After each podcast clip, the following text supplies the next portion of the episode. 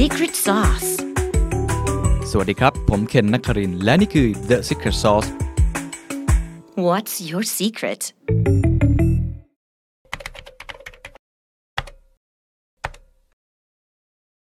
ก็ปี 2020 มันเกิดเหตุการณ์โควิด -19 เกิดขึ้น ซึ่งทั้งโลกไม่เคยเจอมาก่อน ในรอบ 100 ปี ไอความแน่นอนที่เราเคยคิดไว้จริง ๆ แล้วทุกคนก็รู้อยู่แล้วแหละว่ามันเริ่มจะไม่แน่นอน แต่ว่าโควิด -19 เหมือนมา มาสั่นสะเทือนมันอีกครั้งอะทำให้ทุกคนเห็นว่าไอ้สิ่งที่เราเคยคิดมาตลอดเนี่ยมันเป็นจริงขึ้นแล้ววันนี้ ทุกสิ่งที่เราเคยคิดว่ามันจะเกิดขึ้นอีก5ถึง10 ปีข้างหน้า มันเกิดขึ้นวันนี้ ทุกสิ่งที่เราคิดว่ามันไม่น่าจะเกิดขึ้น ไม่น่าจะเป็นไปได้ กับการที่เครื่องบินจะจอดอยู่เฉยๆกับการที่ทุกคนต้องอยู่ที่บ้านต้องล็อกดาวน์ตัวเอง มันก็เกิดขึ้นแล้ว หลายสิ่งหลายอย่างที่เราไม่เคยคิดว่ามันจะเกิดมันก็ได้เกิดขึ้น เพราะฉะนั้นคิดว่าโควิด -19 มันเป็นเหมือนตัวมาเป็น wake up call แรงกระตุ้นสำคัญ ให้คนตระหนักถึงคำว่า uncertainty ถึงคำว่าความไม่แน่นอนชัดเจนที่สุด แล้วพอผสมกับคำอื่น ๆ ที่คนได้ยินกันมาสักพักแล้วแหละก็คือคำว่า VUCA volatility uncertainty complexity แล้วก็ ambiguity ก็คือมันผันผวน มันซับซ้อน มันไม่แน่นอน แล้วมันก็คลุมเครือคำนี้สี่คำนี้จริง ๆ เราก็ได้ยินมาสักพักหนึ่งแล้วเหมือนกัน แต่ว่าพอเกิดโควิดเนี่ยมันทำให้ทุกคนตระหนักจริง ๆ ว่าเฮ้ยโลกหลังจากนี้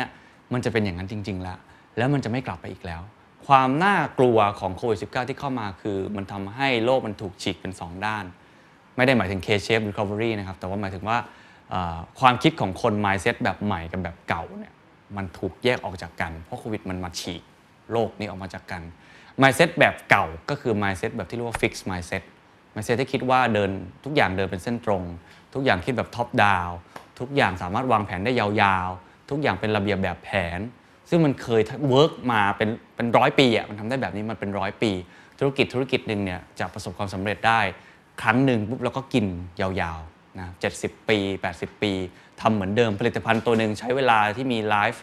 สเปนของตัวเองค่อนข้างนาน แต่ว่าครั้งนี้มันเกิด new mindset เกิดขึ้นก็คือว่า growth mindset คือทุกอย่างไม่อยู่นิ่ง เติบโตได้ เปลี่ยนได้ ซับซ้อนคลุมเครือทุกอย่างที่พูดมา มันทำให้ความไม่แน่นอนมันกลายเป็นความแน่นอนที่เรียกได้ว่ามันเห็นตรงหน้าชัดเจนที่สุด เราคิดว่าหลายคนอาจจะยังไม่ตระหนักว่าหลังจากปี 2020 ไป 2021 22 23 ไปข้างหน้าหลังจากเนี้ย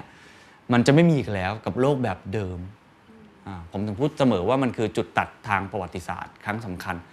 มากๆนะครับซึ่งเราเห็นในหลายมิติเลย เอาแค่ชีวิตเราเองเราก็ไม่เหมือนเดิมแล้ว เราสั่งอาหารมากินที่บ้านมากขึ้น เราอยู่ที่บ้านเพื่อที่จะทำงานได้มากขึ้น เรา video conference ได้มากขึ้น ชีวิตเรายังเปลี่ยนเลย แล้วมันไม่กลับไปแล้วด้วย มันเปลี่ยนแบบถาวรไปเลย ซึ่งอันนี้มันทำให้ไอความแน่นอนแบบเดิมมันเปลี่ยนรูปร่างไปทั้งหมด เพราะฉะนั้นคิดว่าสำคัญมากกับ mindset นี้ที่จะต้องเกิดการเปลี่ยนแปลงครั้งสำคัญในทุกๆคนเลยไม่ใช่แค่ผู้นำเดียวแต่ทุกๆคนต้องคิดเลยว่า นี่คือจุดหักเลี้ยวทางประวัติศาสตร์ ครั้งใหญ่ที่สุดครั้งหนึ่งเพราะมันไม่ใช่หักเลี้ยวแค่บางอุตสาหกรรม แต่มันเลี้ยว ทั้งหมดทุก ๆ อุตสาหกรรมเลี้ยวทั้งหมดทุกมิติ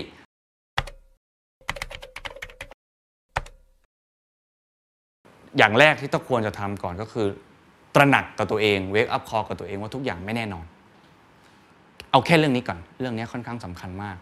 ถ้าเกิดเรารู้ว่าทุกอย่างไม่แน่นอนหมายความว่าเราจะต้องระแวดระวังหรือเตรียมตัวสม่ำเสมอ พอมีสิ่งนี้แล้วเนี่ยเราก็ต้องหาต่อไปว่า แล้วถ้าอย่างนั้นเนี่ยในอีกปี 2 ปีหลังจากเนี้ย มันจะมีปัจจัยอะไรบ้างที่จะเข้ามากระทบกับการทำธุรกิจของเรา หรือว่าองค์กรที่เราอยู่จะเป็นภาคประชาสังคม NGO หรือภาครัฐเองก็ตาม มันก็ต้องระแวดระวังแล้วพูดง่ายๆคือเราต้องมองไปข้างหน้าแล้วว่ามันมีสัญญาณความเสี่ยงอะไรบ้าง มีโอกาสอะไรที่อยู่ตรงนี้บ้าง มีอะไรที่เราคิดว่ามันจะเกิดขึ้นเป็นภาพกว้างๆเป็นกรอบวิธีคิด ยังไม่ได้บอกว่ามันจะมีอะไรบ้างนะครับ แต่ว่าเป็นกรอบไว้ ผมคิดว่าเศรษฐกิจไทยและโลกหลังจากเนี้ย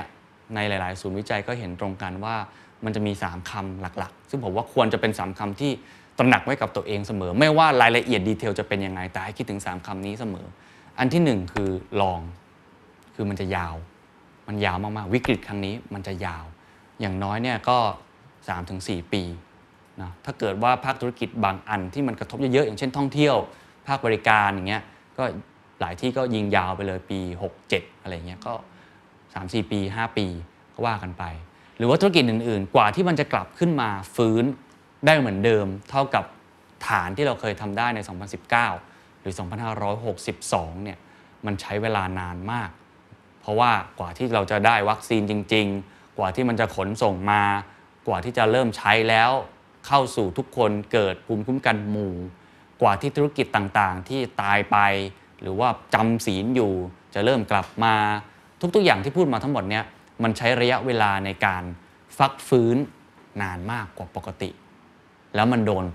ทั่วถึงกันหมดทั้งโลกไม่ใช่แค่ประเทศไทยอย่างเดียว เพราะฉะนั้นเศรษฐกิจทั้งโลกแล้วก็ไทยเนี่ยมันจะใช้เวลานานมากในการค่อยๆฟื้นกลับมา ถ้าเราไปดูเลยว่าการขนส่งวัคซีนผลข้างเคียง หรือแม้กระทั่งในแง่ของการเข้าถึงวัคซีนในแต่ละประเทศก็จะไม่เท่ากัน เพราะฉะนั้นเนี่ยมันเลยกว่าที่ทุกอย่างจะกลับมาสู่สภาวะปกติ หรือคำว่า new normal ที่เราพูดกันเนี่ยมันคงใช้เวลาอีกสักพักหนึ่ง เพราะฉะนั้นใน 3-4 ปีข้างหน้านี้เราอาจจะต้องอยู่กันแบบ new abnormal แบบนี้ไปอีกสักพักหนึ่งก่อน ซึ่งเราว่าไอการเกิดระบาดใหม่เนี่ยเป็นเป็น wake up call ที่ดี ที่ทำให้รู้ว่าเฮ้ยมันไม่ได้จบอย่างที่คิดแม้ว่าประเทศไทยดูเหมือนว่าจะจบ แต่จริง ๆ มันไม่จบ เพราะฉะนั้นทุกธุรกิจก็ต้องคิดก่อนว่า วิกฤตนี้มันนานกว่าที่คิด อันนี้อันที่หนึ่ง อันที่ 2 คือคำว่า uncertainty ที่พูดไปแล้วก็คือความไม่แน่นอน ความไม่แน่นอนคือมันกลับไปกลับมาได้ตลอดเวลา ประเทศไทยคิดว่าเราจัดการสาธารณสุขได้ดีนะครับวันหนึ่งเราก็พบเนาะผู้ติดเชื้อที่สูงที่สุดเป็นประวัติการตั้งแต่มีโควิด -19 ในประเทศไทย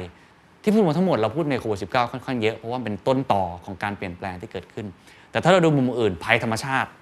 เนาะภัยพิบัติน้ำท่วมภัยแล้ง หรือว่าจะเกิดเหตุการณ์ภัยพิบัติอะไรต่างๆ ก็ตามที เราจะเห็นเลยว่าในช่วง 3-4 ปีที่ผ่านนี้มันเกิดเยอะมาก อันนี้เพราะมันสะสมมาจากเรื่องของอโลกร้อนด้วย เป็นโลกที่เกิดมาจาก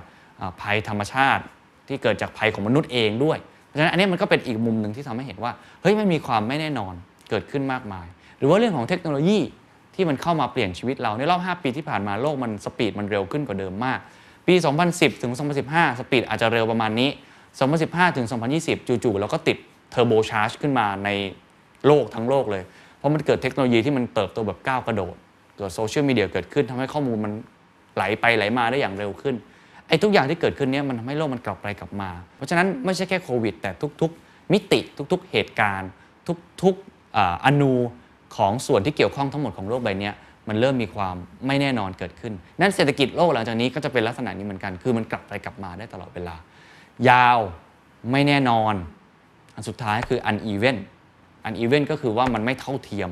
ซึ่งอันนี้ค่อนข้างน่ากังวลมาก และประเทศไทยเนี่ย uneven จะหนักที่สุด เพราะว่าเรามีความต่างหรือความเหลื่อมล้ำค่อนข้างเยอะ uneven คือโควิด -19 มันจะฉีกโลกออกเป็น 2 มุมนะครับในแง่ของ K-shape recovery คือการฟื้นตัวออกมาเป็น K-shape ขาหนึ่งจะพุ่งขึ้นไปเลย ลงไปแป๊บเดียวเราขึ้นมาเลย พวกนี้ก็พวกเทคโนโลยี พวกที่เกี่ยวข้องกับ health สุขภาพ หรือธุรกิจที่มันได้รับผลกระทบเชิงบวกเนาะ ส่วนอีกอันนึงก็คือขาลงก็คือมันดิ่งลงไปเลย แล้วมันอาจจะไม่กลับมาแล้วแจ็คหมาก็บอกว่า new economy กับ old economy มีเศรษฐกิจใหม่ แล้วก็เศรษฐกิจเก่าไอ้ uneven นี่แหละที่ทำให้มันเกิดเป็นปัญหาสังคมตามมา เกิดความเหลื่อมล้ำตามมา เพราะฉะนั้นเศรษฐกิจโลกหลังจากนี้มันก็จะเกิดสิ่งที่เกิดเรียกที่ว่าวิกฤตยาวกว่าที่คิด ไม่แน่นอนแล้วก็ไม่เท่าเทียม ทีนี้ก็อยู่ที่ตัวคุณและว่ามองกรอบแบบนี้แล้วคุณจะกลับไปนะครับเปลี่ยน mindset คุณเองยังไง ไปคุยกับทีมงานคุณยังไง วางแผนมุมมองข้างหน้า ต่อไปยังไงในเมื่อโลกเนี่ยผมว่าใน 3-4 ปีเนี้ยยังกลับไปกลับมาในระดับแบบนี้อยู่ แม้ว่าวัคซีนจะเจอแล้วก็ตามที มันก็จะเกิดสมการแบบเนี้ยตัวแปรสามอันเนี้ยสำคัญที่สุด อันนี้แค่เป็นตัวแปรของทั้งโลก ถ้าของไทยอีกก็จะมีสิ่งที่เรียกว่า scar effect ก็คือแผลเป็นสิ่งที่จะเกิดขึ้น ซึ่งอันเนี้ยทำให้ผลกระทบของไทยค่อนข้างที่จะหนักหน่วงกว่าคนอื่น แผลเป็นมีอะไรบ้าง เช่น 1. การจ้างงาน การจ้างงานของเรา ไม่ค่อยดีนะพูดง่ายๆคือจะมีคนว่างงานเกิดขึ้นค่อนข้างสูงตัวเลขก็เห็นชัดเจนแล้วเหมือนกัน ในแง่ของ OT เองอะไรต่างๆ เอง บริษัทก็ต้องการทำตัวเองให้ lean effect ที่เกิดขึ้นเขาก็ทำให้เขาอาจจะปลดพนักงานทิ้ง ประกันสังคมก็ไม่ต่อแล้ว ภาครัฐมาตรการในการกระตุ้นต่างๆ ก็ดูแล้วก็อาจจะไม่ได้มีอะไรที่มันหวือหวามากกว่านี้ เพราะฉะนั้นก็ทำให้การจ้างงานต่างๆเนี่ยมันอาจจะเกิดผลเอฟเฟกได้ คือคนว่างงานมากขึ้น เมื่อคนว่างงานมากขึ้น เรื่องของหนี้อันที่ 2 คือเรื่องของหนี้ คนก็จะติดหนี้ที่มีอยู่แล้ว แม้ว่าธนาคารแห่งประเทศไทยก็จะพยายามจัดการเรื่องหนี้เองก็ตามที แต่ก็ต้องยอมรับว่ามีคนบางส่วนที่เขามีปัญหาเรื่องนี้อยู่แล้วหนี่ครัวเรือนของไทยเนี่ยสูงเป็นประวัติการ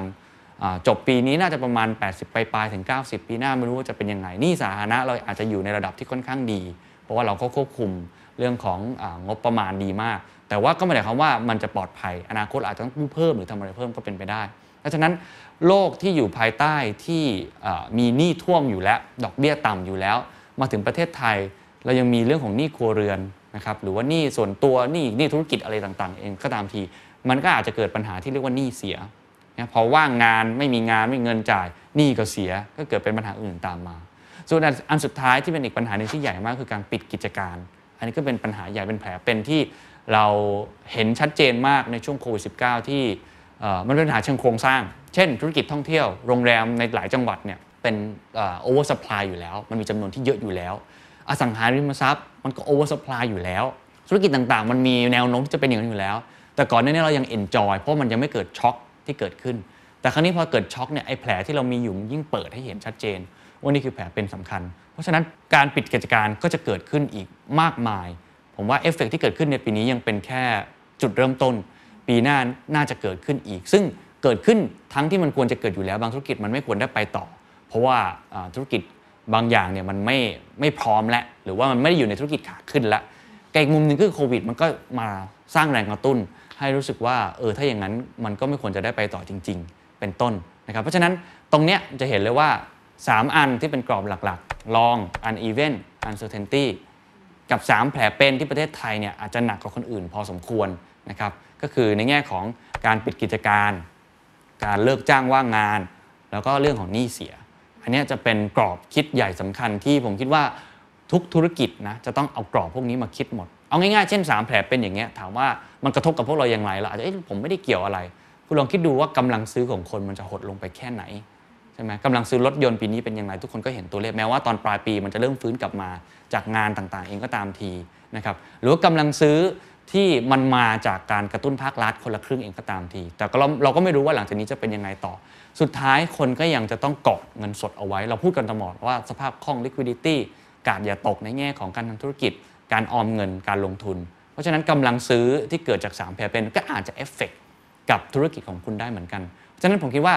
3 กรอบคิดว่าหลังจากนี้จะเป็นยังไงกับ 3 แผลเป็นเนี่ยควรอย่างยิ่งที่จะเอามาเป็นเขาเรียกว่า เป็นโพสต์อิทแปะเอาไว้ตลอดเวลาว่า อย่างเงี้ยเป็นกรอบที่เราควรจะมองไว้ แล้วเดี๋ยวเราจะทำวางแผนยังไง วางวิชั่นวาง strategy ยังไง เดี๋ยวเข้ามาลงดีเทล แต่นี่คือกรอบคิดกว้างๆที่ควรจะตระหนักไว้เสมอครับ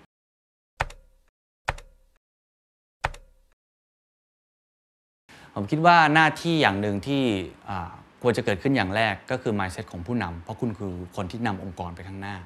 mindset คุณจะต้องเปลี่ยน ผมแตะไปเล็กน้อยเรื่อง growth mindset เรื่อง fix mindset ที่ควรจะเปลี่ยนแล้ว แต่ว่าสิ่งสำคัญที่ผมอยากจะพูดก่อนก็คือคำว่า CEO ยามออกศึก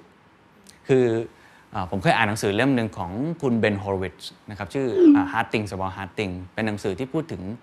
การทำสิ่งยากๆ ในองค์กร เช่นการไล่คนออก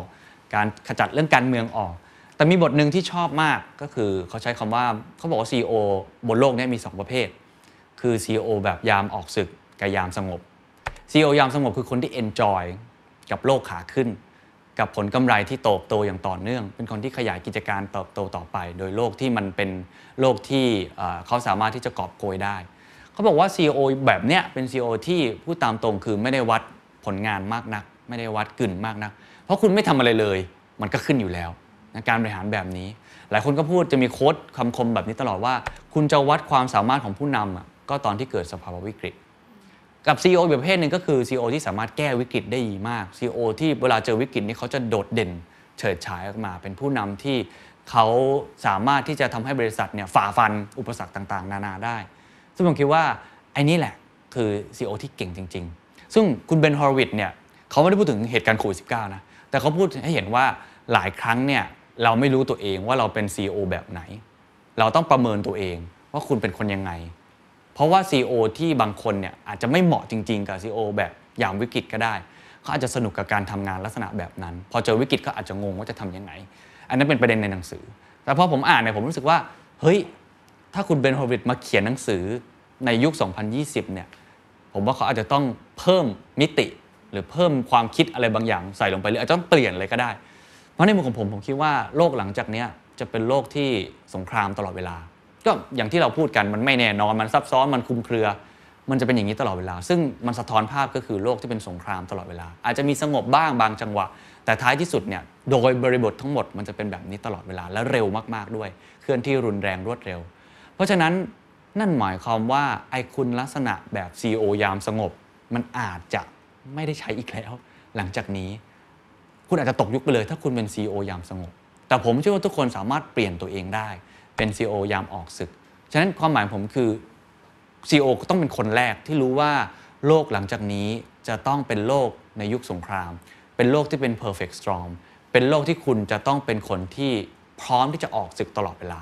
มี wake up call ตลอดเวลา only the paranoid survive คำนี้แต่ก่อนเราใช้ในมุมของ digital disruption แต่ตอนนี้ไม่ใช่ละ มันทุกมิติเลย นี่คือ mindset ที่ผมคิดว่าผู้บริหารหรือผู้นำควรจะเริ่มมีมาก ๆ ก่อนว่าตระหนักกับตัวเองว่า หลังจากนี้ฉันจะเป็น CEO ยามออกศึก ซึ่งมันคือ mindset มันคือ mindset ที่สำคัญ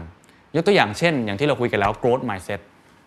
ผมว่า mindset เนี่ยจะเป็นตัวกำหนด behavior ทุกอย่าง เราบอกเราอยากจะเปลี่ยนสกิลอยากจะเปลี่ยนพฤติกรรม อยากจะปรับอะไรต่างๆ นานา ปรับยังไงให้ตายก็ปรับไม่ได้หรอกครับ สิ่งแรกที่ต้องปรับก่อนคือ mindset ของคุณเองนั่นแหละ ซึ่งสิ่งนี้เปลี่ยนยากที่สุด และคนที่เปลี่ยนยากที่สุดก็คือผู้นำแต่ถ้าผู้นำเป็นคนแรก ที่ถูกล้างสมอง brain wash แล้วเปลี่ยนได้ก่อน ว่าโอเค หลังจากนี้ฉันจะเป็น CEO ยามออกศึก ฉันจะเป็น growth mindset แล้ว ผมว่าทุกอย่างมันจะเปลี่ยนไอ้คำว่า growth mindset คืออะไรยกตัวอย่างเช่น คุณเจออุปสรรค คุณมองว่าเป็นเรื่องท้าทาย และเป็นเรื่องที่ดีทำให้ฉันเปลี่ยนแปลง คุณเจอความล้มเหลว คุณมองว่านี่แหละดี เป็นบทเรียนที่ทำให้คุณได้ก้าวต่อไป คุณเจอเรื่องใหม่ ๆ พฤติกรรมใหม่ ๆ เครื่องมือใหม่ๆ เทคโนโลยีใหม่ ๆ คู่แข่งใหม่ ๆ ทุกอย่าง คุณมองทุกอย่างเป็นด้านบวกมาเลย เขาถึงใช้คำว่า growth ทุกอย่างคือการเติบโต ปัญหาคือสะพาน ไม่ใช่กำแพง ปัญหาคือสะพานไปสู่ความสำเร็จ เมื่อไหร่ก็ตามที่คุณมองแบบนี้ ทุกการกระทำล้มได้ลุกได้ล้มได้เป็นเรื่องปกติไอ้คำว่า new normal ผมก็คือคำนี้ทุกอย่างเป็นเรื่องปกติพอคุณมองแบบนี้มันหมายว่าคุณมองโอกาสทุกอย่าง ทุกอย่างที่เกิดขึ้นบนโลก เป็นโอกาสได้ทั้งหมดนี่คือ growth mindset แล้วคุณพร้อมที่จะเรียนรู้สิ่งใหม่ๆ พร้อมที่จะเจอคนใหม่ๆ เจอความล้มเหลวก็ไม่ได้กลัวมัน ผมว่านี่คือ mindset ที่สำคัญที่สุด แล้วก็เวลามีอะไรที่มันแปลกจากความคิดของคุณ อะไรที่รู้สึกว่าเฮ้ยมันไม่คุ้นเลยเนี่ยคุณไม่ได้ต่อต้านมัน แต่คุณเปิดใจรับฟังมัน คุณเปิดใจลองสัมผัส มันอาจจะไม่เกี่ยวกับคุณก็ได้ อาจจะไม่ตรงกับสิ่งที่คุณต้องทำก็ได้ แต่อย่างน้อยคุณรับรู้ไว้แล้วพร้อมที่จะก้าวต่อไปทุกอย่างเปลี่ยนแปลงได้ ทุกอย่างพัฒนาได้ ทุกอย่างสามารถที่จะเติบโตได้เนี่ยคือหัวใจสำคัญของ CEO อย่างออกศึกคือ growth mindset อันที่สอง mindset ที่สำคัญมาก ซึ่งมันเป็นชื่อตอนของเราด้วยคือคำว่า resilience คือการยืดหยุดนะหรือว่าการที่คุณสามารถ bounce back ล้มแล้วลุกได้ ผมเคยจัดตอนหนึ่งไปตอนที่ชื่อว่า resilience ซึ่งเป็นผมว่าเป็นหนึ่งในทักษะหนึ่งใน mindset ที่สำคัญที่สุดแห่งศตวรรษที่ 21 เพราะหลังจากนี้คุณจะล้มบ่อยมาก พอคุณล้มบ่อยมาก ทักษะที่คุณต้องมีคือคุณลุกได้เร็วมาก หรือคุณไม่คิดว่ามันเป็นการล้มอะคิดว่าเป็นหนึ่งในกระบวนการหนึ่งผมว่าคำนี้จะเป็นคำที่ CEO ทุกคนจะต้องมีไว้กับตัวเองคำว่าล้มแล้วลุกหมายความว่าอย่างไงหมายความว่า หลังจากนี้ คุณก็จะต้องมีการวางในแง่ของ risk management ที่ดี การบริหารความเสี่ยงที่ดี คุณรู้ว่าอะไรคือความเสี่ยงที่สำคัญ และสามารถที่จะปิดช่องโหว่ตรงนั้นให้ได้มากที่สุด และเผื่อใจไว้เสมอว่ามันอาจจะมีช่องโหว่ตลอดเวลา คนเรายังไงมันก็มีช่องโหว่ตลอดเวลา มีความผิดพลาดที่เกิดขึ้นได้ อันต่อมาคือคุณก็ต้องทำ worst case scenario ตลอดเวลา ซึ่งอันนี้เป็นสิ่งที่ตัวผมเองก็พลาดไปในช่วงโควิด -19 เพราะเราไม่คิดว่ามันจะเกิดสิ่งนี้ ซึ่งก็ไม่ว่ากันไม่มีใครคิดว่าจะเกิดสิ่งนี้นะครับ ที่จะคาดเดาได้ แต่หลังจากนี้ผมว่าทุกคนทราบดีแล้วว่ามันอาจจะเกิดสิ่งนี้ได้ และในอีกหลายมิติไม่ใช่แค่เรื่องของโรคอย่างเดียว เรื่องของธุรกิจเรื่องของภัยพิบัติ เรื่องของพฤติกรรมผู้บริโภค เราต้องคิด worst case scenario ไว้ตลอดเวลา ผมสัมภาษณ์ผู้บริหารมาหลายคน ทุกคนก็พูดตรงกันว่าบทเรียนจากต้มยำกุ้ง คือการที่เราคิดว่าทุกอย่างสามารถที่จะล้มระเนระนาดได้เป็น worst case scenario ได้และตอนนี้ผมว่าทุกคนก็ได้บทเรียนคล้ายๆกันว่า worst case scenario ต้องกลับมาอีกครั้ง และนี่คือสงคราม สงครามเราคิดเสมอว่าเราอาจจะเสียชีวิตวันใดวันหนึ่งก็ได้ อาจจะสูญเสียลูกทีมวันใดวันหนึ่งก็ได้ ผมว่าเนี่ยเป็นหลักคิดของ resilience ที่ค่อนข้างดีมาก ในหนังสือ Harvard Business Review เคยเขียนไว้ในในหลักการของ resilience 3 ข้อหลักข้อที่ 1เขาบอกว่าคุณต้องกล้าที่จะยอมรับความจริง กล้ายอมรับความจริง อยู่กับความเจ็บปวดให้ได้ แสดงว่าเราต้องมองเสมอว่ามันมีโอกาสที่จะเกิดเหตุการณ์ที่เลวร้ายที่สุด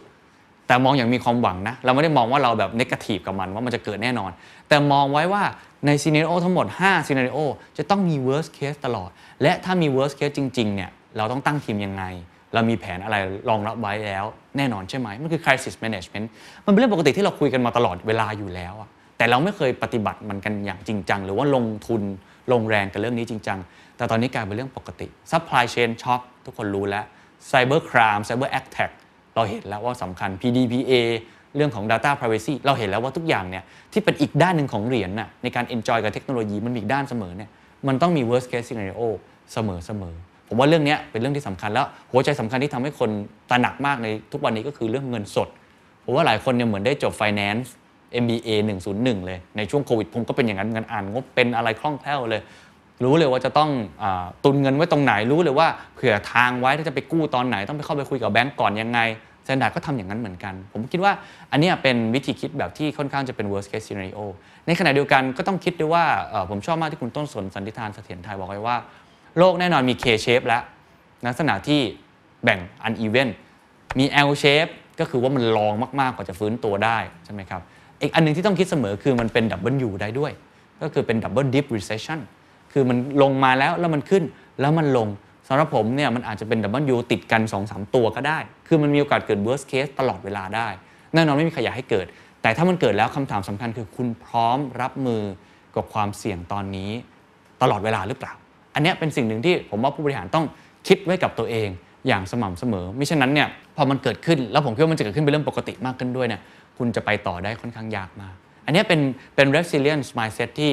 ผมว่ามันจะต่างจาก mindset อื่น ๆ ที่อาจจะเคยเกิดขึ้นมาในอดีต เพราะเรารู้สึกว่าเอ้ยมันไม่ต้องความเสี่ยงเยอะขนาดนี้ก็ได้ เพราะโลกมันก็เดินไปตามเส้นตรงอาจจะเร็วหน่อยในเรื่องของเทคโนโลยี แต่ปัจจุบันนี้มันเป็นภัยคุกคามความเสี่ยงหลาย ๆ ด้าน ผมเปรียบเทียบว่ามันเหมือนกับเราต่อยมวยครับ เราต่อยมวยเนี่ยเราต้องเต้น footwork ตลอดเวลา โลกปัจจุบันนี้มันคุณไม่ได้ยืนอยู่เฉยๆแต่มันเขย่าตลอดเวลา ผมเปรียบเทียบว่ามันบางครั้งเหมือนบันไดเลื่อน แต่ครั้งนี้มันรุนแรงกว่านั้น คือมันเป็นรถไฟแบบตีลังกาเลยเพราะว่ามันไม่ใช่แค่เลื่อนลงอย่างเดียว มันเลื่อนซ้ายเลื่อนขวามันกลับด้าน เพราะฉะนั้นถ้าเกิดคุณอยู่บนเวทีมวยอยู่บนไอ้รถไฟเหาะเนี่ยตัวคุณเองที่ทำได้ก็คือเต้น footwork ตลอดเวลาให้เห็นให้พร้อมรับกับความเปลี่ยนแปลงคำถามสำคัญที่ต้องคิดกับตัวเองเสมอโดยเฉพาะผู้นำคือคิดเสมอว่า ถ้ามันเกิดการเปลี่ยนแปลงเกิดขึ้น ไม่ใช่ตัวคุณเองนะครับบริษัทตัวคุณเองพร้อมหรือไม่ที่จะตอบสนองหรือตอบรับกับความเปลี่ยนแปลง เพราะหลายครั้งความเปลี่ยนแปลงที่เกิดขึ้น ความไม่แน่นอนที่เกิดขึ้น ไม่ได้มาแค่วิกฤตหรืออุปสรรค แต่มันมาซึ่งโอกาส คุณเป็นคนแรกหรือเปล่า ที่สามารถที่จะกระโดดงับในโอกาสนั้นได้ อันนี้คือในแง่ของ resilience ข้อที่ 1 ผมย้อนกลับมา คือการกล้ายอมรับความจริง ข้อที่ 2 คือคุณต้องกล้าที่จะค้นหาความหมายให้ได้ ว่าไอสิ่งที่เราเคยทำพลาดไปในอดีตมันมีอะไรบ้าง กล้าวิจารณ์ตัวเองยอมรับนะครับและข้อที่ 3 คือกล้าที่จะอิมพอไวส์ไปกับมันหลายครั้งเนี่ยเราไม่รู้หรอกว่าคนทางข้างหน้าเป็นยังไง มันต้อง improvise บ้าง อย่างที่ผมบอกว่ามันคือไม่ใช่แผนที่ คุณไม่ได้เขียนแผนที่ แต่คุณมีแค่เข็มทิศแล้วค่อยๆเดินไป ซึ่งหลัก design thinking ก็ใช้แบบนั้นเหมือนกันว่าค่อยๆไอเดียไอเดียไปเรื่อยๆ เดี๋ยวก็รู้เอง ไอ้ข้อนี้ผมอยากจะย้อนถึงเรื่องราวเรื่องหนึ่งที่เขาเคยทำผลวิจัยเอาไว้ ในค่ายเอาชวิทซ์เป็นค่ายผู้กักกันเลยเนาะที่อยู่ในช่วงนาซีเนี่ยมันมีบุคคลท่านหนึ่งที่เขาสามารถมีชีวิตรอดได้ ที่อยู่กินในระยะเวลาอยู่ในค่ายนั้นนานมาก ๆนะครับ แต่คนอื่นอะไม่รอด เขาไปสัมภาษณ์ว่าคุณรอดมาได้ยังไง แน่นอนหนึ่งก็คือเขามองเสมอว่าพรุ่งนี้เขาจะไม่ได้กลับมาพรุ่งนี้ก็อาจจะตายได้ทุกอย่าง แต่มองยังมีความหวังนะก็คือเขาก็ทำให้ตัวเขาเองเนี่ยอาหารที่เขามีอยู่เนี่ยขนมปังเพียงก้อนเดียวเนี่ยถ้าเขามองแบบว่าโลกบูบมากเขาจะกินหมดเลยครับ กินหมดในวันนั้น เพราะว่าเขาคิดว่าเดี๋ยวพรุ่งนี้ก็จะกลับมาดีเหมือนเดิม แต่พอเขามองอีกแบบเขามองว่าเฮ้ยหลังจากนี้มันอาจจะไม่แน่นอนนะ มันอาจจะยาวนะ เขาก็เลยแบ่งขนมปังเป็นก้อนเล็กมากๆ ค่อย ๆ กิน ถ้าได้ออกมาก่อนก็โชคดีไป แต่ถ้าเกิดยังไม่ได้ออกมาเขาก็ต้องอดทนไว้ให้ได้ ค่อยๆ กินทีละนิดทีละนิดไปเรื่อยๆ อันที่สองเขากล้ายอมรับความจริงที่เกิดขึ้นแล้วเขายังสามารถทบทวนตัวเองได้ว่าตัวเองทำอะไรผิดพลาดไป หรือไม่มีอะไรที่เขาสามารถจะเรียนรู้ตัวเองได้ แล้วก็อิมพอไว้ไปกับมัน สรุปแล้วคนนั้นก็รอดออกมาได้เขารอดได้ยังไงมีคนไปถามว่าความคิดที่เขารอดมาเนี่ยเขารอดเพราะว่าเขาไม่คิดว่าพรุ่งนี้เขาจะรอดได้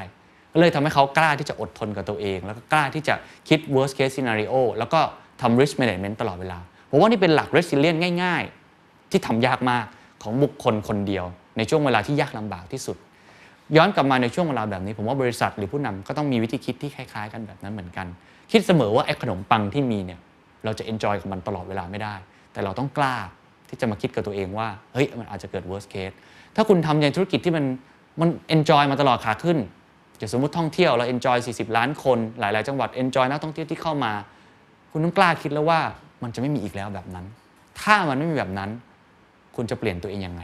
คุณจะปรับตัวเองยังไง แน่นอนมันยาก มันเหนื่อย แล้วมันก็เป็นการเปลี่ยนแปลงครั้งใหญ่ แต่ว่ามันไม่มีหนทางอื่นแล้ว เพราะไม่งั้นคุณก็จะทำแบบเดิม อันนี้เป็นหลักคิดคร่าว ๆ ที่ผมคิดว่าเป็น mindset ที่ตัวผมเองก็พยายามฝึกไว้ แล้วก็พยายามที่จะ คิด worst case ไว้ตลอดเวลาเผื่อว่าวันใดวันหนึ่งมันอาจจะเกิดเหตุการณ์ไม่คาดฝันเกิดขึ้นครับพาร์ทแรกที่คุยกันเป็นเรื่องของในแง่ของวิธีคิด หรือว่า mindset รวมทั้งโลกข้างหน้าที่มันไม่แน่นอนนะครับจริง ๆ แล้วผมก็ได้คุยกับผู้บริหารหลายท่านเยอะมาก ๆ ในรอบ 3 ปีที่ผ่านมา โดยเฉพาะปีนี้ค่อนข้างเข้มข้น ก็เห็นจุดร่วมหลายอย่างที่เป็นลักษณะไม่ใช่แค่เรื่องของ mindset และ แต่เป็นวิธีการบริหารงานต่างๆ ที่เป็นรายละเอียดปีกย่อยเลย เช่น การวางวิชั่นของเขา การวาง strategy ของเขา การทำ marketing ของเขา การหาจุดต่างของเขา การบริหารคนของเขาเนี่ยโอ้ผมรู้สึกว่ามีหลายอย่างที่เขาอันเลินไปเยอะมาก แล้วเขา relearn แล้วเขาก็สามารถที่จะเหมือนกับ upskill ตัวเอง เพราะฉะนั้นเราจะวางกรอบ mindset อันเนี้ยไว้คร่าวๆเป็นกรอบใหญ่เป็น umbrella ใหญ่ แล้วผมจะมีรายละเอียดตรงนี้ประมาณ 10กว่าข้อ ที่ผมเห็นว่ามันเป็นวิธีคิดหรือว่าเป็น skill หรือว่าเป็นวิธีการปฏิบัติงานเลยนะ ลง detail เลย ที่เปลี่ยนแปลงไปหลังจากนี้ ซึ่งเราอาจจะเรียกได้ว่ามันคืออวิธีการทำงานในโลกหลังจากมันเกิดโควิด -19 ที่ผมตกตะกอนมันออกมามาก ๆ พอสมควร อาจจะไม่ถึงขั้นตกผลึก แต่ว่าคิดว่านี่จะเป็นวิธีคิดทักษะที่สำคัญมากหลังจากนี้ ก็เดี๋ยวจะขออนุญาตเล่ารายละเอียดในแต่ละหัวข้อใน episode ถัดไปนะครับ What's your secret?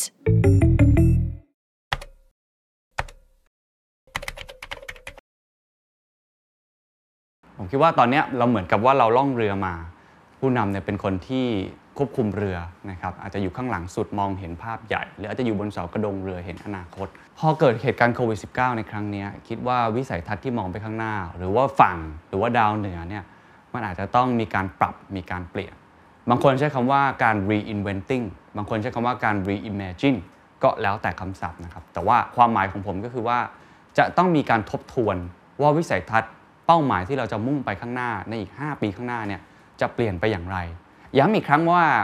วิสัยทัศน์ในครั้งนี้ไม่ใช่แผนนะครับ ไม่ใช่แผนที่เป็นแผนยาวๆไป 5 ปี ว่าต้องทำปีที่ 1 2 3 4 อะไร แต่คือการมองกรอบ พี่ตุ้มสรกรอดุลยนใช้คำว่าการมีเข็มทิศแต่ไม่ได้มีแผนที่ เพราะตอนนี้ไม่มีใครรู้เขาว่าแผนที่คืออะไร คนรู้ว่าเข็มทิศที่ควรจะมุ่งไปคืออะไรคำถามสำคัญผมอยากให้ทุกท่านถามกับตัวเอง และถามกับบริษัทกับตัวเองว่า ตอนนี้เข็มทิศที่คุณกำลังจะมุ่งไป ตอบโจทย์กับโลก ในยุคอนาคตหรือไม่ มันยัง relevant ใช้ได้จริงอยู่หรือไม่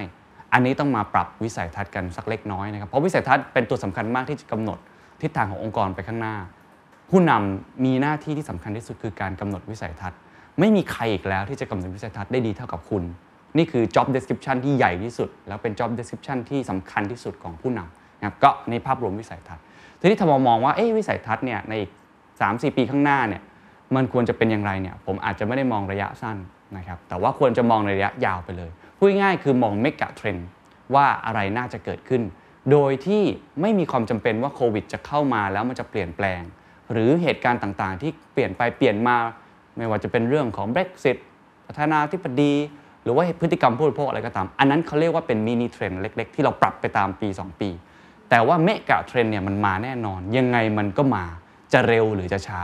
เราต้องลงทุนในธุรกิจที่มีอนาคต ลงทุนในอุตสาหกรรมขาขึ้นนะครับผมว่าอันเนี้ยจะต้องมาจูนตรงนี้ให้ให้ชัดเจนมากขึ้น บทเรียนที่ผมได้ในปีนี้มี 2 ท่าน ท่านที่ 1 คือคุณจรีพร คุณจุนจรีพรจาก WHA เนี่ยเป็นคนที่มองวิสัยทัศน์ตั้งแต่ 10 กว่าปีที่แล้วได้ชัดเจนมาก ธุรกิจของเขาเนี่ยเป็นหมื่นเป็นแสน ใช้คนเพียงแค่ 500 คน เติบโตภายใน 17 ปี ถือว่าเป็นธุรกิจที่ ความสำเร็จอย่างหนึ่งถอดรหัสออกมาแล้ว คือการมองอนาคตที่ไม่ผิดพุ่งคือการมองวิสัยทัศน์ไปข้างหน้าที่ถูกต้อง คุณจุริพรพูดตั้งแต่ day one ที่จะเตรียมพร้อมเข้าตลาดหลักทรัพย์ ตั้งแต่จะมีการ take over ว่าอนาคตหลังจากนี้ของนิคมอุตสาหกรรมจะเป็นเรื่องของ build to suit คือการ personalize คลังสินค้า ระบบโลจิสติกต่างๆ จะต้อง personalize ไม่ใช่ว่าเป็นคลังเก่าๆ เป็นคลังแบบเหมือนใครก็ทำเหมือนกัน เขามองเป็นอนาคตว่า e-commerce มาแน่โลจิสติก จะต้องปรับตัวอย่างไร จะต้องเปลี่ยนแปลงอย่างไร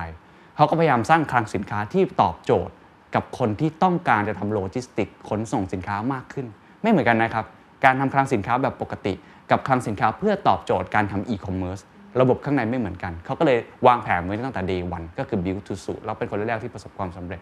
อีกมุมหนึงที่เขามองก็คือมองเรื่องของ power to Asia เป็นต้น ว่ายังไงจีนก็มาแน่นอน จีนเข้ามานั่นหมายความว่าเขาต้องเตรียมพร้อมระบบ supply chain ที่จะเคลื่อนย้ายมาสู่เนี่ยอาเซียน หรือว่ากลุ่มธุรกิจที่อยู่ในฝั่งเอเชียมากยิ่งขึ้นเขาก็เตรียมพร้อมตรงนี้ ต่างชาติอยากจะมาลงทุนในประเทศไทย เขาจะหาคลังสินค้าจะหาโลจิสติกเขาจะมองใคร ก็ต้องมองคนที่พร้อม เพราะฉะนั้น WHA ก็เลยเป็นกลุ่มธุรกิจที่ค่อนข้างเติบโตมาก แล้วก็มองนานมากแล้วแล้วก็ทำธุรกิจเกี่ยวกับพลังงานน้ำพลังงานไฟฟ้าอีกหลาย ๆ อย่างที่เป็นการตอบโจทย์ใน ecosystem นั้น ซึ่งเดี๋ยวผมจะมาขยายความอีกทีนึงอันนี้ท่านที่หนึ่งเพราะฉะนั้นเขาบอกว่าโควิดหรือไม่โควิด จีนจะทะเลาะกับอเมริกาจะกลับไปกลับมาไม่สนสนแค่ว่านี่คือ mega trendมันใหญ่มันมา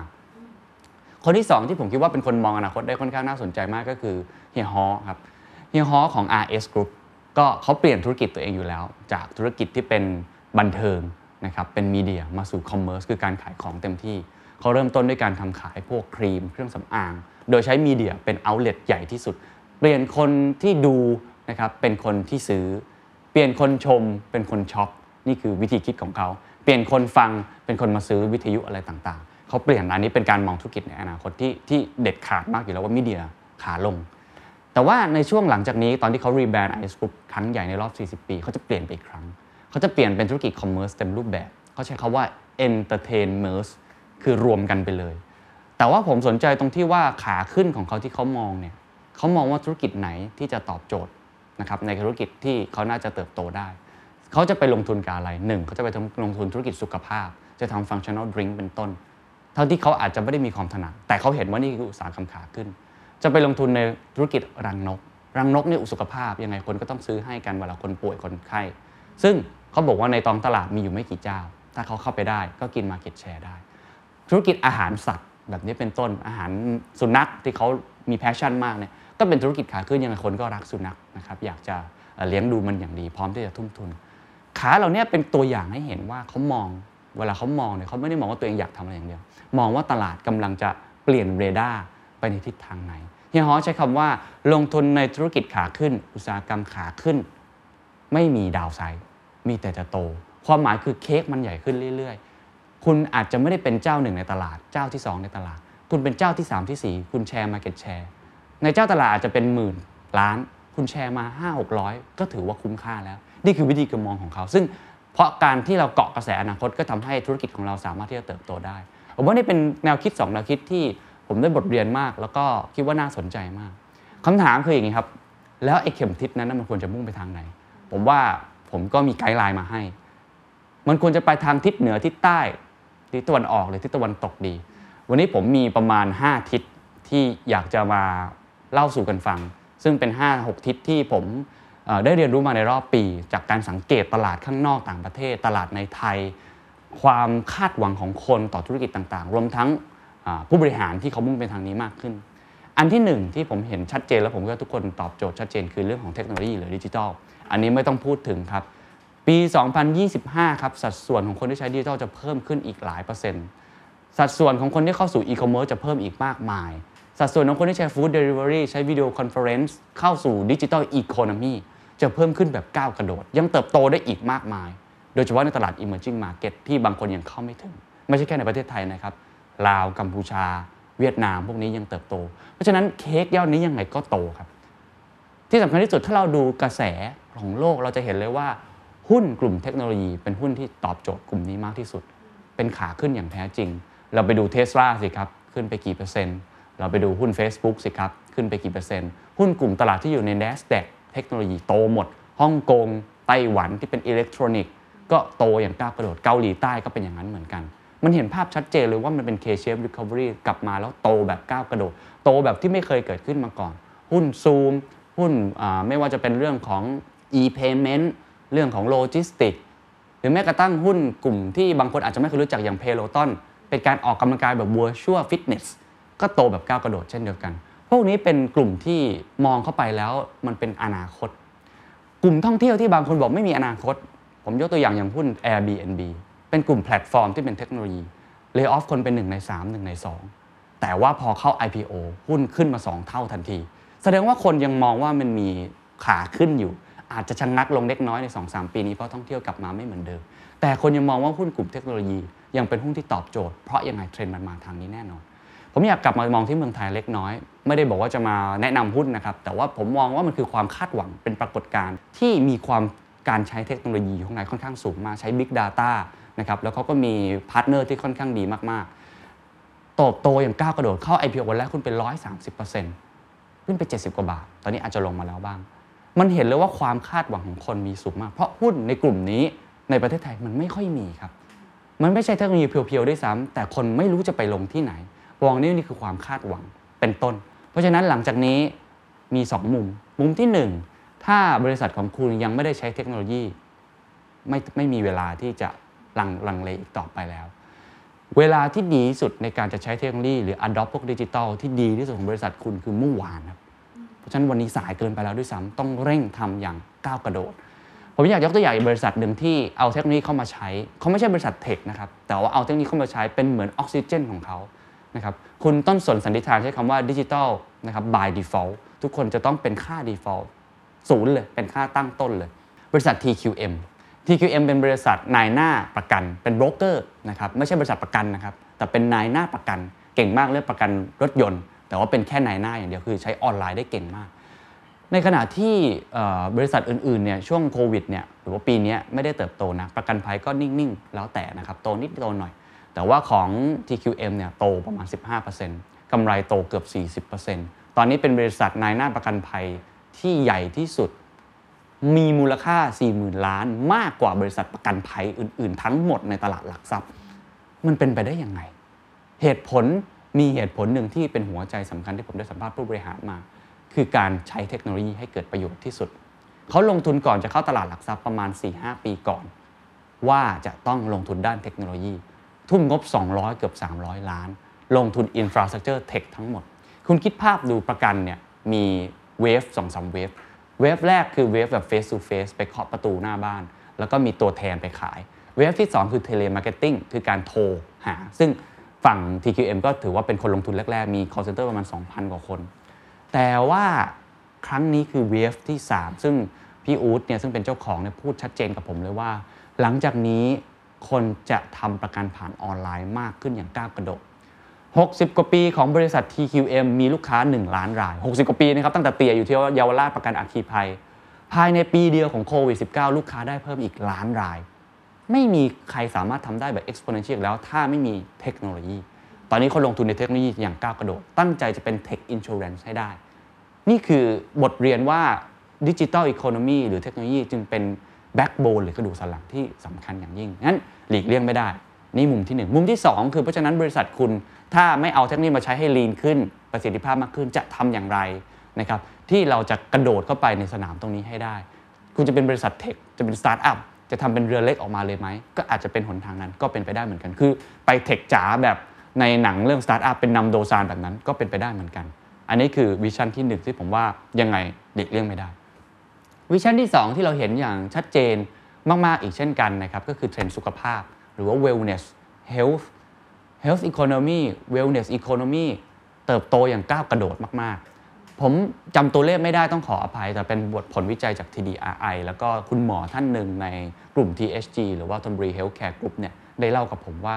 ตัวเลขหลังจากนี้ของกลุ่มในเฉพาะ Healthcare โรงพยาบาลไม่นับอื่น ๆ นะ จะโตขึ้น 3 เท่าในอีก 15 ปีข้างหน้า คือถ้าซื้อหุ้นไว้ก็โต3เท่าแน่นอนหมายถึงทั้งตลาดโต เพราะฉะนั้นถ้าหุ้นสุขภาพมันโตไปแบบนี้ ทุกอย่างเราก็ต้องปรับตัวเข้าหาตรงนี้ สุขภาพเราเห็นชัดเจนไม่ว่าจะเป็นเรื่องของคนคอนเซิร์นมากๆถูกไหมฮะโควิด -19 นี่ยิ่งมาเป็นเวกอัพคอสำคัญ ฉะนั้นทุกธุรกิจจะต้องกระโดดเข้าไปใน sector ที่เกี่ยวข้องกับสุขภาพ ไม่จำเป็นต้องต้องไปแข่งใน medical service แต่ว่าทำอย่างไรที่จะ enjoy นะครับหรือเข้าไปมีส่วนร่วมคว้าโอกาสในเรื่องสุขภาพ ให้ได้มากที่สุด ผมว่านี่เป็นเป็นโจทย์ที่ใหญ่มากๆ แล้วเราเห็นเลยว่าอาหารเพื่อสุขภาพ แม้แต่เสื้อผ้าเองเพื่อสุขภาพ เทรนด์แบบนี้มาทั้งหมดนะครับ ผมยกตัวอย่างอย่าง THE STANDARD ถามว่าเราเกี่ยวอะไรกับสุขภาพ แต่เราก็มองไม่เหมือนกัน เช่น เราจะทำรายการเกี่ยวกับสุขภาพ ผมบอกไปเลยว่าพอดแคสต์เกี่ยวกับสุขภาพกำลังจะมาเป็นต้น เพราะเราเห็นว่าตลาดนี้มันมาคนต้องการดีมานคนสูงมาก คนอยากนอนได้มี productivity ที่ดี อยากจะออกกำลังกายกีฬาเอ็กซ์ตรีมต่างๆ ก็เพิ่มขึ้น ทุกอย่างมันมาทางนี้ทั้งหมด ราะฉะนั้นคุณก็ต้องเข้าใจว่าเมื่อมันมาแล้วคุณจะ enjoy หรือเข้าไปมีส่วนร่วมกับในธุรกิจสุขภาพอย่างไร ย้ำว่าไม่จำเป็นที่จะต้องเป็นคนที่กระโดดเข้าไปทำธุรกิจนี้ แต่ทำอย่างไรที่จะเป็นส่วนหนึ่งใน ecosystem ของเทรนด์สุขภาพทั้งหมด อย่างผมสื่อก็ต้องทำสื่อสุขภาพมากขึ้นเป็นต้นนะครับนี่คือเทรนด์ที่ 2 เทรนด์ที่ 3 ที่เราเห็นชัดเจนแล้วก็จะสอดคล้องกับเทรนด์ที่ 2 เมื่อกี้ก็คือเรื่องของสังคมผู้สูงอายุ อันนี้ประเทศไทยนี่ไปล้ำหน้าคนอื่นๆมากๆนะครับซึ่งเป็นเทรนด์ที่ไม่มีโควิดก็มาอยู่แล้ว แต่มาอย่างเชื่องช้า เพราะว่าอายุคนมันมันเร่งไม่ได้นะมันค่อยๆ เพิ่มทีละปี 2 ปี ตัวเลขนิวเซนบอกชัดเจนว่ากลุ่ม Silver Generation ตอนนี้กำลังมีกำลังซื้อสูงมาก นี่ยังไม่นับสังคมผู้สูงอายุอื่น ๆ อีกหลากหลายมิตินะครับที่คุณสามารถที่จะเข้าไปมีส่วนร่วมได้ แน่นอนส่วนหนึ่งเป็นความท้าทายของภาครัฐที่ต้องดูแลเรื่องบำเหน็จบำนาญ เรื่องอประกันสุขภาพ เรื่องสาธารณสุข อันนี้เป็นความท้าทาย แต่อีกมุมหนึงก็คือโอกาสในทางการตลาดสูงมากว่ากลุ่มนี้จะเป็นกลุ่มที่คุณจะเข้าไปมีส่วนร่วมได้ยังไง แน่นอนสุขภาพยังมีอยู่ แต่ลองมองกว้างๆกว่านั้นครับ คนกลุ่มนี้เขาชอบอะไร เช่น เขาชอบเรื่องประวัติศาสตร์ เช่น เขาสนุกที่จะได้ enjoy กับสังคมของเขาเขาอยากได้เสื้อผ้าแบบของเขา อาหารแบบของเขา วัฒนธรรมแบบของเขา มันมีอื่นๆอีกมากมายที่คุณ อยู่ที่คุณว่าคุณจะมองเห็นอะไร แต่สังคมผู้สูงอายุเนี่ยมาแน่นอนนะครับเพราะฉะนั้นจะทำอย่างไรที่คุณจะเข้าไปมีส่วนร่วมกับ megatrendอันนี้ได้ ผมคงตอบไม่ได้ว่าแต่ละคนจะยังไง แต่โปรดักที่ตอบสนองผู้สูงอายุในแบบใหม่ด้วยนะชอบใช้ว่า silver generation ผมชอบมาก คือมันไม่ใช่คนที่สูงแบบเดิมๆ ที่เก็บเงินออมเงินอยู่กับที่ แต่เขาพร้อมจะจับจ่ายใช้สอยเขาใช้คำว่าโยยังโอ คือหัวใจยังวัยรุ่นอยู่ ยังมีความกระตือรือร้นอยากเจอสังคม แต่งตัวสวยกินอาหารดีท่องเที่ยว กลุ่มเหล่านี้ยังมีอยู่อย่างแน่นอน แต่จะเข้าไปมีส่วนร่วม หรือว่าคว้าโอกาสในกลุ่มนี้ได้อย่างไร อันเนี้ยผมว่าก็ต้องมองอย่างละเอียดมากขึ้นนะครับอันที่4ครับที่เราเห็นอย่างชัดเจนมากที่สุดนะครับก็คือเรื่องของ power to Asia ผมว่านี่เป็นโอกาสที่ดีที่สุดครั้งหนึ่งที่ประเทศไทยอยู่ในแผนที่โลกมาก ๆ ไม่ใช่แค่ในแง่ของการลงทุนแรงงาน ขั้นต่ำแรงงานถูกที่เคยทำได้ใน 30 ปีก่อนจากญี่ปุ่น จากจีนจากไต้หวัน แต่ว่าครั้งนี้คือเพราะว่ามังกรพี่ใหญ่ของเราจีนขยับแล้ว และขยับแบบชัดเจนด้วย และเขาต้องการจะเป็นมหาอำนาจเบอร์หนึ่งของโลกอเมริกาก็ค่อนข้างกลัวตรงนี้มาก ฉะนั้น power ทุกอย่างจะ shift มา จีนมีนโยบายยุทธศาสตร์ชาติชัดเจน dual circulation internal กับ external เปลี่ยนจากตัวเองที่เป็น factory of the world เป็นโรงงานผลิตนะครับกลายเป็น consumer of the world คือกลายเป็นคนที่เป็นบริโภค ข้างในก็พยายามทำให้คนบริโภคภายในจับจ่ายใช้สอยโรงงานพยายามผลิตเองใช้เอง อันนี้ขาหนึ่งอันนี้เขาทำเพื่อกระจายความเสี่ยงป้องกัน แต่อีกขาหนึ่งก็คือเขาไม่ได้ปิดประเทศ เขาต้องการจะเปลี่ยนตัวเองไม่ใช่แรงงานของโลกอีกต่อไป ไม่ใช่โรงงานของโลกอีกต่อไป แต่เขาไปมีส่วนร่วมกับ supply chain ใหม่ของโลก โรงงานบางส่วนยังเก็บไว้ครับโรงงานที่มีคุณภาพสูง แต่โรงงานอีกหลายส่วนที่เป็นแรงงานขั้นต่ำจีนจะเริ่มเอาออกนะฮะกระจายออกไปเป็น China plus one กระจายไปที่ไหนครับ ภูมิภาคที่เป็น emerging market ก็คืออาเซียน ใกล้ที่สุดเป็น strategic location ที่สุด ไม่ว่าจะเป็น CLMV หรือว่าประเทศไทยเองก็ตามทีอินโดนีเซีย มาเลเซีย นี่คือโอกาสครับว่าเราจะเข้าไป enjoy ตรงนี้ได้ไง เราเห็นความเคลื่อนไหวในหลาย ๆ อย่างไม่ว่าไม่ใช่แค่ dual circulation เรื่องของ BRI Belt and Road Initiatives อันนี้ชัดเจนว่าเขาต้องการจะ 70 ประเทศนี้นะครับเป็นเศรษฐกิจที่หมุนเวียนอยู่ในกลุ่มนี้ให้ได้ ซึ่งประเทศไทยก็มีแล้วนะครับรถไฟความเร็วสูงจากกรุงเทพไปนครราชสีมา แล้วถ้านครราชสีมาลากต่อไปยังชายแดนของประเทศไทยและขึ้นไปสู่คุณหมิง นี่คือโลจิสติกที่เป็นแผนที่ที่เชื่อมต่อกันทั้งหมดดังนั้นระบบการขนส่งจะดีขึ้น อันนี้เป็นตัวเลือกหนึ่งที่ชัดเจนมาก อีกอันหนึงที่ชัดเจนมากจริงๆก็คือเขตการค้าเสรีอาเซบซึ่งเป็นเขตการค้าเสรีที่ใหญ่ที่สุดในโลกตอนนี้ เราเห็นเลยว่ากลุ่มประมาณ 15 ประเทศอาเซียนบวกกับนิวซีแลนด์ออสเตรเลียอะไรก็ตามที ก็ชัดเจนมากว่า power มันมาฝั่งนะครับเอเชียมากขึ้นคำถามก็คือว่าในเมื่อมันเป็นอย่างนี้แล้ว เราจะเข้าไปมีส่วนร่วมตรงนี้ได้ยังไง เราอาจจะไม่ได้มองแค่ในประเทศเราอย่างเดียว เราจะมองเป็นส่วนหนึ่งของ supply chain โลกนะครับเป็นคนที่ผลิตให้ หรือเราจะมองว่าเราจะเป็นคนส่งออกไปตรงนี้มากน้อยแค่ไหน อันเนี้ยมันอยู่ที่มุมมองของเราแล้วว่าจะเป็นยังไง แต่ยังไง power มันมาทางเอเชียแน่นอน แล้วก็อาเซียนเนี่ยจะเป็นจุดนะครับหมายสำคัญมาก ของในแผนที่การลงทุนของโลก เทรนด์ต่อมาที่ผมอยากจะพูดถึงอีกก็คือเทรนด์เรื่องสิ่งแวดล้อมครับ ซึ่งเป็นเทรนด์ที่เช่นกันครับปฏิเสธไม่ได้ แล้วก็ไม่ใช่ว่าโควิดจะเข้ามาหยุดจะเข้ามาอะไรแต่มันทำให้เราเห็นแล้วว่าทีนี้มันมาแน่นอนอยู่แล้วเอ่อเทรนสิ่งแวดล้อมหรือว่าความยั่งยืน sustainability นี่มันหลายมิติมาก เอาใกล้ตัวที่สุดการจัดการขยะ single use plastic เราเห็นชัดเจนเลย หรือในแง่ของพลังงานสะอาด เราคุยกันเรื่อง EV เยอะมากนะครับ รองนายกรัฐมนตรีฝั่งทีมเศรษฐกิจหัวหน้าใหญ่ทีมเศรษฐกิจก็พูดชัดเจนว่าปีหน้าจะเอาจริงเรื่อง EV มากขึ้น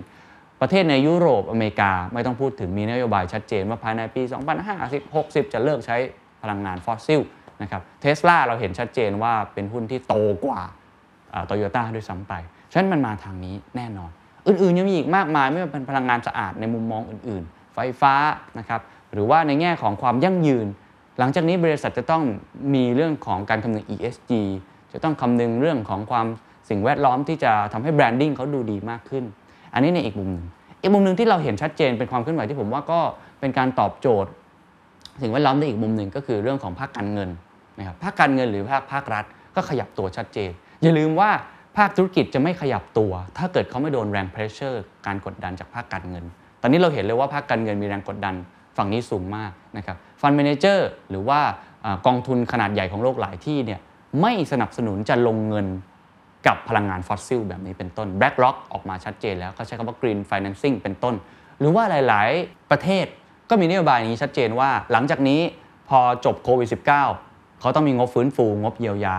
งบที่จะลงทุนเพิ่ม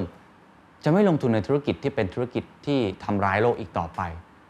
เป็นนโยบายของภาครัฐชัดเจน Green New Deal เกาหลีใต้อะไรแบบนี้เป็นต้นจะลงทุนในธุรกิจที่เป็นพลังงานสะอาดนั้นอันนี้ชัดเจนครับว่าไม่ว่าจะเป็นใน sector ไหนกลุ่มธุรกิจไหน คุณจะต้องมองไปข้างหน้า มองในเรื่องสิ่งแวดล้อมให้ได้มากที่สุดความยั่งยืน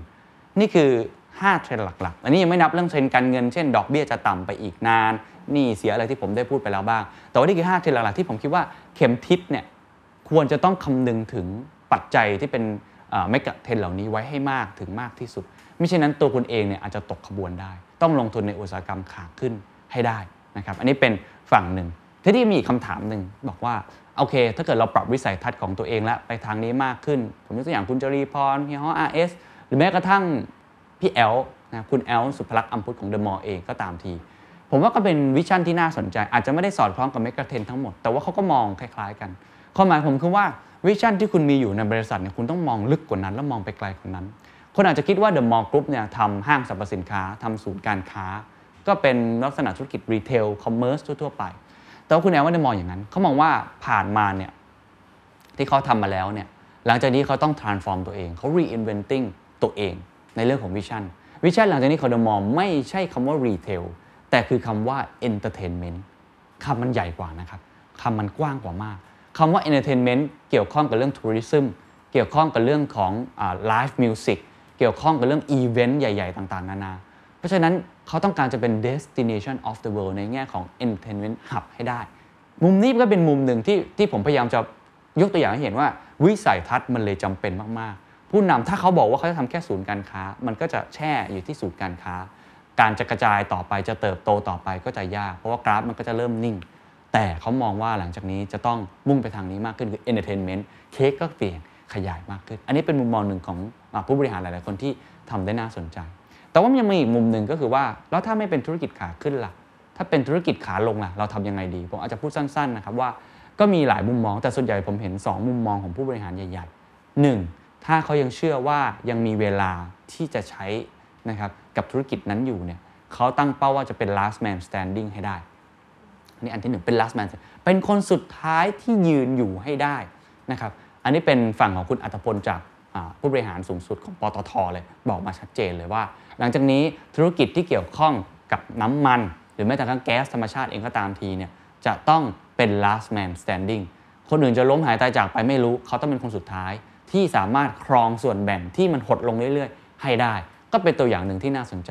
อีกอันนึงที่อยากจะพูดถึงนะครับ ก็คือในมุมมองที่ 2 มันเป็น มุมมองที่บอกว่าถ้าคุณไม่สามารถจะเป็น last man standing ได้ คุณต้องทำตัวเองให้ใหญ่ที่สุด นั่นก็คือการทำ M&A ธุรกิจแน่นอนไม่โตแล้ว ถ้ามันไม่โตมัน stable แล้ว คุณจะทำยังไงให้อยู่ตรงนั้นให้ได้ ยืนมั่นๆ ให้ได้มากที่สุดเพราะมี 2 บริษัทที่ผมเห็นแล้วค่อนข้างชัดเจนหนึ่งคือล่าสุดดิวล่าสุดเลยครับ ช่องวันของคุณบอยตะกลเกียรติ อันนี้ชัดเจนเลยนะครับว่าแน่นอนทีวีบางคนบอกว่ามันจะไม่โตมากกว่านี้แล้วมันจะนิ่ง คุณบอยก็คิดอย่างนั้นเหมือนกัน แต่คุณบอยบอกว่ามันจะไม่ตาย ยังไงทีวีก็ไม่ตายยังอยู่ ถ้าไม่ตายอยู่คนเดียว เขาอาจจะตายได้ ต้องขยายเค้กตัวเอง เพื่อสร้างรายได้ให้มากขึ้น สิ่งที่เขาทำก็คือไปซื้อกิจการของ GM Channel Holding นะครับซึ่งเป็นผู้ผลิตคอนเทนต์ทั้งหมดของ GM 25 เพื่อทำให้ตัวเองใหญ่ขึ้น พอตัวเองใหญ่ขึ้นก็ควบคุมตลาดได้มากขึ้น คุมคอสได้มากขึ้น คุม Market Share ได้มากขึ้น นี่เป็นตัวอย่างหนึ่ง อีกตัวอย่างหนึ่งก็คือ IVL ครับ Indorama Venture อ่าเป็นธุรกิจที่เกี่ยวกับ PET หรือ PET เนี่ยที่ใหญ่ที่สุดในโลก เกมของเขาเนี่ยตรงไปตรงมาคือ take over คือกว้านซื้อกิจการให้ได้มากที่สุดเขาทำอย่างนี้ตั้งแต่ช่วงต้มยำกุ้ง ซื้อมาเรื่อยๆจนตอนนี้เขากินส่วนแบ่งการการตลาดในเรื่องของ PT มากที่สุดในโลก PT จะตายไหมไม่รู้ การใช้พลาสติกจะเป็นอย่างไร ก็อาจจะลดลงเรื่อยๆ อาจจะไม่ได้เติบโตแบบก้าวกระโดดเหมือนที่เคยมา แต่มันจะไม่หายไป เพราะมันอยู่ในทุกส่วน แค่ปรับให้ PET มันดีต่อโลกมากขึ้น แต่อย่างน้อยที่สุด PET มันอาจจะไม่ได้เติบโต เขาก็เป็นคนเดียวที่ enjoy กับเรื่องนี้มากที่สุด ที่เป็นเกมของเขาก็คือการ take over ให้มากที่สุดนะครับแต่ขณะเดียวกันเขาก็ปรับตัวนะ อย่าง i อ l ก็เป็นตัวอย่างที่เป็นอุตสาหกรรมขาขึ้น คือเขามองเรื่องสิ่งแวดล้อม เขาก็เปลี่ยนตัวเองทำ supply chain เรื่องของ recycle พลาสติกใหม่หมดเลย แล้วก็เน้นเรื่องความยั่งยืนก็คือมี 2 ขา ขาหนึ่งยังสามารถเป็นรายได้หลักของบริษัทได้นะครับแล้วก็เป็นขาที่เขาเป็น ผมใช้คำว่าไม่ใช่แค่ last man standing แล้ว แต่เป็น first man และ last man คือคนแรกที่ก้าวขึ้นมา และน่าจะเป็นคนสุดท้ายที่ยืนแล้วใหญ่ที่สุดในเรื่องของตลาด PET แต่ในเรื่องของความยั่งยืนเขาก็ลงทุนในเรื่องของอ่า recycle มากเช่นกันนั่นนี่คือ part แรกที่อยากจะเล่าคือเรื่องของ vision นะครับลงทุนในธุรกิจขาขึ้น มองให้ชัดว่าเข็มทิศควรจะไปทางไหน แล้วก็พยายามที่จะกระโดดเข้าไป ไม่ว่าจะส่วนไหนก็ตามที ผมก็เชื่อว่าอันเนี้ยน่าจะทำให้ธุรกิจของคุณเนี่ยเติบโตได้ แล้วก็สามารถที่จะอยู่รอดได้อย่างยั่งยืนการวางกลยุทธ์เป็นเรื่องที่สำคัญมาก คือการ วางแผนเพื่อจะไปถึงเป้าหมายให้ได้ ก็คือให้ตรงตามวิชั่นที่ผมพูดไปแล้วในตอนก่อนหน้านี้นะครับ strategy ผมว่าก็มีการเปลี่ยนแปลงเหมือนกัน คือพอยที่ผมจะพูดในในช่วงนี้ก็คือจะเป็นพอยที่ไม่มีการเปลี่ยนแปลงที่มันไม่เหมือนเดิม ที่คุณอาจจะต้องปรับตัว ปกติ strategy ผมคงไม่กล้ามาสอนว่าการวาง strategy จะจะวางยังไงทุกคนคงวางกันเป็นอยู่แล้วนะครับ แต่ผมว่ามันมีความเปลี่ยนแปลง2อสอย่างที่อาจจะเป็น point ให้เห็นสำคัญว่าหลังจากนี้อาจจะวางแบบเดิมไม่ได้ บริบทก็คือโลกไม่เหมือนเดิม เปลี่ยนแปลงเร็ว แล้วก็มันมีภัยคุกคามต่างๆ นานาที่บางทีคาดเดาไม่ได้ค่อนข้างเยอะนะครับ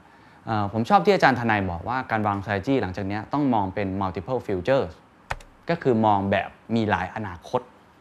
คือใช้คำว่ามองหลายซีนารีโอก็ได้ครับ การวางแผนแบบที่เป็น business plan ชัดเจน เป็น financial model ชัดเจน อีก 5 ปีจะได้เงินทางนี้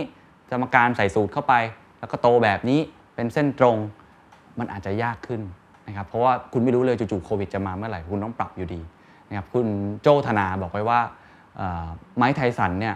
นะจะต่อยได้ตอนไหนเนี่ยไม่รู้แหละแต่คุณจะต่อยได้จริง ๆ ก็คือตอนที่คุณโดนหมัดฮุกหมัดแรก คือโดนปุ๊บนั่นแหละ คุณต่อยจริงแล้วเพราะฉะนั้นไอ้ที่คุณซ้อมมาทั้งหมดอะมันมันไม่ใช่อีกต่อไป ยิ่งโลกนี้ ปัจจุบันนี้มันมีหมัดฮุกเยอะมากด้วยฉะนั้นคุณต้องมองเป็น multiple futures ไม่ได้มองเป็นแผนชัดเจนอีกต่อไปนะครับมองหลายอนาคต แล้วก็มองสัญญาณที่ผมพูดไปแล้ว แล้วก็พยายามวางกลยุทธ์ไป ผมชอบอันการวางเป็น scenario นะครับ คือปกติเนี่ยเราอาจจะวางเป็นแผนชัดเจน 1 2 3 4 ปีหน้าจะทำอะไรชัดเจน แล้วก็เป็นแบบแผนค่อนข้างค่อนข้าง rigid หรือว่าแข็งมากๆ แต่ปัจจุบันในการวางกลยุทธ์ไม่ใช่แบบนั้นอย่างผมคุยคุยกับหลายๆ บริษัทเนี่ยเขาจะมองเป็น scenario คือมองเป็น multiple futures นั่นแหละ อาจจะมีสัก4 scenario 3 scenario ว่า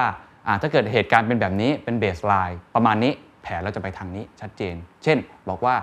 โควิดระบาดใหม่ควบคุมได้ แล้วปีหน้าอื่นๆ พฤติกรรมผู้บริโภคเปลี่ยนแปลงมาเป็นแบบนี้นะครับเทคโนโลยีใช้ประมาณนี้ แล้วก็ไม่ได้มีผู้เล่นในตลาดมากมาย ยังหมุนเหมือนเดิม เราก็ใช้ scenario นี้ไปได้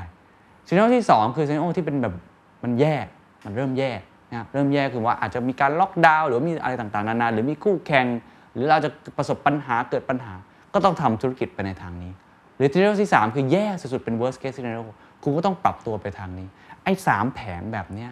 มันอาจจะเหนื่อยหน่อยเพราะมันต้องทำสามแผนเป็น module module แต่นี่คือทางรอดทางเดียว ในอนาคตที่จะต้องวางกลยุทธ์ในลักษณะนี้มากขึ้น เพราะฉะนั้นหลังจากนี้ความยืดหยุ่นจะเป็นหัวใจสำคัญในการวางกลยุทธ์ กลยุทธ์ที่ดี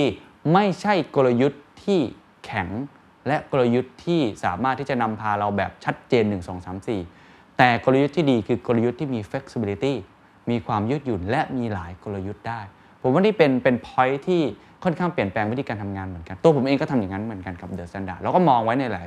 multiple future แต่แน่นอนเรามอง base case ของเราว่าเราอยากทำแบบนี้ แต่อื่นๆเนี่ยก็ต้องค่อยๆนะครับวางดูไปเผื่อใจไว้บ้างว่าถ้ามันเป็น scenario นี้คุณทำยังไง scenario ทำยังไงนะไอการวางแผนแบบแผนนิ่งเนี่ยอาจจะใช้ไม่ค่อยได้อีกต่อไปนะครับทีนี้ผมมี framework มาให้ดูของอาจารย์ธนัยนะครับซึ่งเป็นการวางกลยุทธ์ในช่วงวิกฤตที่ที่น่าสนใจ คือนอกเหนือจากการ สร้างหลายๆ scenario แล้วคุยกันในทีมมากขึ้นแล้วเนี่ยจริง ๆ มันก็มีวิธีการอีกวิธีการหนึ่งคือเอ๊ะจะทำยังไงให้เราสามารถเติบโตใน New Normal ได้ เติบโตในช่วงวิกฤตได้อาจารย์ธนัยแบ่งมาเป็นสี่เหลี่ยมสี่ช่องแบบนี้นะครับเป็น matrix ที่ดีนะครับแนวตั้งนะครับเป็น short term แล้วก็ long termส่วนแนวนอนเนี่ยเป็น survive แล้วก็ growth นะครับก็มันก็จะได้ตัวเลขมา 1 2 3 4 ตัวเลข 1 บล็อก 1 ก็คือ short term แล้วก็ survive คือเอาตัวรอดให้ได้ใน short term ให้ได้ นะครับสองก็คือ survive ใน long term คือพยายามปรับตัวเอาตัวรอดให้ได้ ในช่วงที่กำลังมีวิกฤตอยู่ก็ 1-2 ปีนี้แหละ ผมว่าหลายธุรกิจก็อยู่ในช่องนี้นะครับอันที่ 3 คือ grow คือเริ่มเติบโตใน short term ก็คือบางคนเนี่ยอาจจะเริ่มพยายามเติบโตให้ได้ใน short term ก่อนซึ่งหลายคนอาจจะผ่านช่วงนี้มาแล้ว แล้วอันที่ 4 ก็คือเติบโตใน long term เลย ก็คือ new normal เลย 1 2 3ผมอาจจะพูดไม่เยอะ เพราะว่าผมเชื่อว่าหลายคนผ่านมาแล้ว แต่บางวิกฤตบางธุรกิจอาจจะยังไม่ผ่าน อย่างอันที่ 1 เองเนี่ย เราก็คือใช้คำว่า emergency room cash is king กลยุทธ์ต่างๆ ก็ต้องพยายามจะจัดการตรงนี้ให้ดีนะครับผมว่าธุรกิจท่องเที่ยว ธุรกิจที่เกี่ยวข้องกับเนี่ยการบริการที่กระทบกับการล็อกดาวน์อะไรพวกเนี้ยอาจจะยังตกอยู่ช่องนี้อยู่ก็ต้องวางกลยุทธ์ประมาณนี้ พนักงานเจ้าหนี้ลดค่าใช้จ่ายขายทรัพย์สินนะครับอันที่ 2 คือเริ่มปรับรูปแบบธุรกิจนะครับก็คือ survive ในช่วง long term อันนี้หลายคนก็เป็นอย่างนี้อยู่นะครับอย่างธุรกิจผู้ประกอบการในภูเก็ตในเชียงใหม่ที่เขามองว่ายังไง มันเป็น long term อยู่แล้ว ในแง่ของอท่องเที่ยวมันคงไม่กลับมารวดเร็ว สิ่งที่เขาทำนะครับไม่ว่าจะเป็นลดขนาดสินค้าลง ขายราคาถูกลง เปลี่ยนการขายเป็นการปล่อยเช่า เปลี่ยนการขายเป็นบริการซ่อม อันนี้ก็อาจจะช่วยทำให้เขามีสภาพคล่อง แล้วก็ใช้คำว่าจำศีลนะอยู่ได้ยาวๆอีก 2 ปี แล้วรอฟื้นพร้อมปุ๊บเด้งกลับมาได้ทันที ช่องที่3ครับคือเรื่องของการเติบโตและการเติบโตในช่วงระยะสั้น อันนี้ผมเห็นหลายคนทำไปแล้วในช่วงโควิด -19 แล้วก็ในช่วงการระบาดระลอกใหม่อาจจะมีคนทำอยู่บ้าง เช่น เปลี่ยนจากการทำธุรกิจโรงแรมนะครับเป็นการรองรับการกักตัวนะครับเป็น alternative state quarantine เป็นต้นนะครับหรือแล้วแต่ธุรกิจก็ปรับตัวไปเดี๋ยวตอนนั้นเดอะ s แ a นดาร์ดก็เปลี่ยนตัวเองไปทำ virtual conference แบบนี้เป็นต้น ซึ่งอันนี้หลายคนอาจจะผ่าน stage นั้นมาแล้วส่วนสุดท้ายครับ อันนี้สำคัญครับ คือการ reimagine ตัวเองคือ grow นะครับใน long term ปรับธุรกิจรองรับ new normal ซึ่งก็จะสอดคล้องกับในเรื่องข้อที่ vision ที่ผมพูดไปแล้ว กลยุทธ์จะต้องตอบโจทย์ไปในทางนี้ให้ได้มากที่สุด ไอ้ 4 ช่องนี้มันสำคัญยังไงครับ มันสำคัญที่ว่ามันเหมือน scenario เหมือนกันนะครับ คือสมมุติว่ามันเกิดวิกฤตอีกครั้งหนึ่ง คุณอาจจะถอยหลังจากช่อง4เนี่ยกลับมาไปในช่อง 3 หรือ 2 ก็เป็นไปได้เหมือนกัน เพราะว่าสถานการณ์มันเป็นแบบนั้นเพราะฉะนั้นไอ้ช่องเนี้ยพยายามอย่าทิ้งมันไว้ครับ บางครั้งคุณอาจจะต้องแปะไว้ข้างฝารอสถานการณ์ที่เกิดขึ้น ปรับตัวได้อย่างรวดเร็ว วันก่อนผมเพิ่งเห็นรายการ The Standard Morning Wealth สัมภาษณ์ผู้บริหารของ ZEN Group ซึ่งผมเคยคุยด้วยเน่าสนใจมาก ZEN Group ทำร้านอาหารญี่ปุ่นนะครับ ZEN Group เนี่ยเขามีการรองรับน้ำหนักเขาใช้คำว่าตราชั่งน้ำหนักเลยธุรกิจออนไลน์และออฟไลน์ ได้อย่างน่าสนใจ คือร้านอาหารแบบแบบ dine-inนะครับแล้วก็แบบเดลิเวอรี่ได้อย่างน่าสนใจ dine-in บางส่วนอาหารญี่ปุ่นปิ้งย่างก็ยังต้องมีอยู่ อันนี้เขาก็รักษาเอาไว้นะครับแต่ธุรกิจแบบที่เป็นเขาใช้คำว่าแตกกระจายเป็นแฟรนไชส์ได้อย่างเขียง ร้านเขียงทำกระเพราเงี้ยตอนนี้ตามปั๊มน้ำมันก็มีนะหลาย ๆ ที่ก็มีเหมือนกัน เพื่อรองรับ balance น้ำหนักกระจายความเสี่ยง เป็นกลยุทธ์ที่รองรับว่าไม่ว่าจะเกิดวิกฤตแบบไหนตาชั่งน้ำหนักออฟไลน์ออนไลน์เขาจะ weight ไป weight มาแบบนี้ให้ได้ แล้วก็ปีหน้าเขาก็ตั้งเป้าว่าธุรกิจที่เป็นธุรกิจออนไลน์น่าจะมีสัดส่วนมากขึ้น เพื่อทำให้กระจายความเสี่ยงไปมากขึ้น เหตุผลเพราะว่ากลยุทธ์ของเขาเนี่ยมองเลยว่ามันอาจจะไม่แน่นอนกลับไปกลับมา แต่ตัวเขาพร้อมแล้วกับการกระจายความเสี่ยงแบบนี้เป็นต้น อันนี้เป็นการวางกลยุทธ์ที่ผมว่าค่อนข้างน่าสนใจคือมันยืดหยุ่นขึ้น มัน balance มากขึ้น กระจายความเสี่ยงมากยิ่งขึ้น หลังจากนี้ผมว่าจะไม่มีใครมองกลยุทธ์เดียวอีกต่อไป จะต้องมองหลาย ๆ scenario ให้มากขึ้นนะครับ ผมว่าพิเศษโมเดลก็ต้องมีการปรับเหมือนกัน เพราะว่าหลังจากนี้โลกมันเปลี่ยนไป มันไม่นานพฤติกรรมผู้บริโภคก็เปลี่ยนนะครับ ผมเอา business model มาอยู่ในขากลยุทธ์ เพราะว่ามันคือกลยุทธ์ในการเปลี่ยน business model จะว่าอย่างนั้นก็ได้นะฉะนั้นมีตัวอย่างอะไรบ้างที่ผมคิดว่าน่าสนใจ อาจจะเป็น case study ให้ทุกท่านได้ ลองถอดรหัสไปปรับใช้ดูนะครับ เพื่อที่จะรองรับกับความเสี่ยงที่จะเกิดขึ้น อย่างผมได้สัมภาษณ์ผู้บริหาร SC Asset นะครับคุณนัทพงศ์คุณพงศ์ SC Asset เนี่ยปกติเนี่ยก็เขาก็ทำธุรกิจอสังหาริมทรัพย์ ซื้อมาขายไปแบบปกติทั่วๆไป ตอนนี้เขากำลังจะพยายามทำให้ portfolio ของเขาเนี่ยเพิ่มในส่วนที่เรียกว่า subscription model มากขึ้น เอออสังหาริมทรัพย์ก็ทำ subscription model ได้เหมือนกัน ก็เป็นอีกโมเดลหนึ่งที่น่าสนใจ เพราะว่าลูกค้าที่มาอยู่บ้านของ s อ s สามารถจะ subscribe นะครับ subscribe service บางอย่างได้ แล้วก็เก็บเงินลักษณะเป็น recurring income ได้ อันเนี้ยก็เป็นตัวอย่างหนึ่งเขามีแอปพลิเคชันแล้วที่ชื่อว่าบ้านรู้ใจ เป็นต้นก็จะมี benefit ต่างๆ ที่ให้ไม่ว่าจะเป็น free benefit หรืออาจจะเป็น paid benefit นะครับเรื่องของตัดผมดูแลสุนัขนะครับย้ายของหรือว่าจะเป็นพวก service ต่างๆ แม่บ้านอะไรต่างๆเนี่ยพวกเนี้ยเขาก็พยายามที่จะเอาเข้ามาใช้มากขึ้นนะครับคุณพงษ์เนี่ยมองว่าโมเดล subscription เนี่ยที่ทดลองไปตอนปี 2019 เนี่ยมีลูกค้าเข้ามาใช้ประมาณ 5,000 กว่ารายแล้วเนี่ยใช้บริการจริง ๆ เกือบ 1,000 รายเนี่ยทำให้เห็นเลยว่ามันมี demand จริง ๆ พฤติกรรมลูกค้าที่ใช้มากที่สุดในของ s c s นะครับก็คือเรื่องของการล้างแอร์แล้วก็เรื่องของการการทำสะอาดบ้านเนี่ยเห็นไหมครับว่ามันเป็นมุมมองหนึ่งที่ว่าเราไม่ได้ทำแค่อสังหาริมทรัพย์อย่างเดียว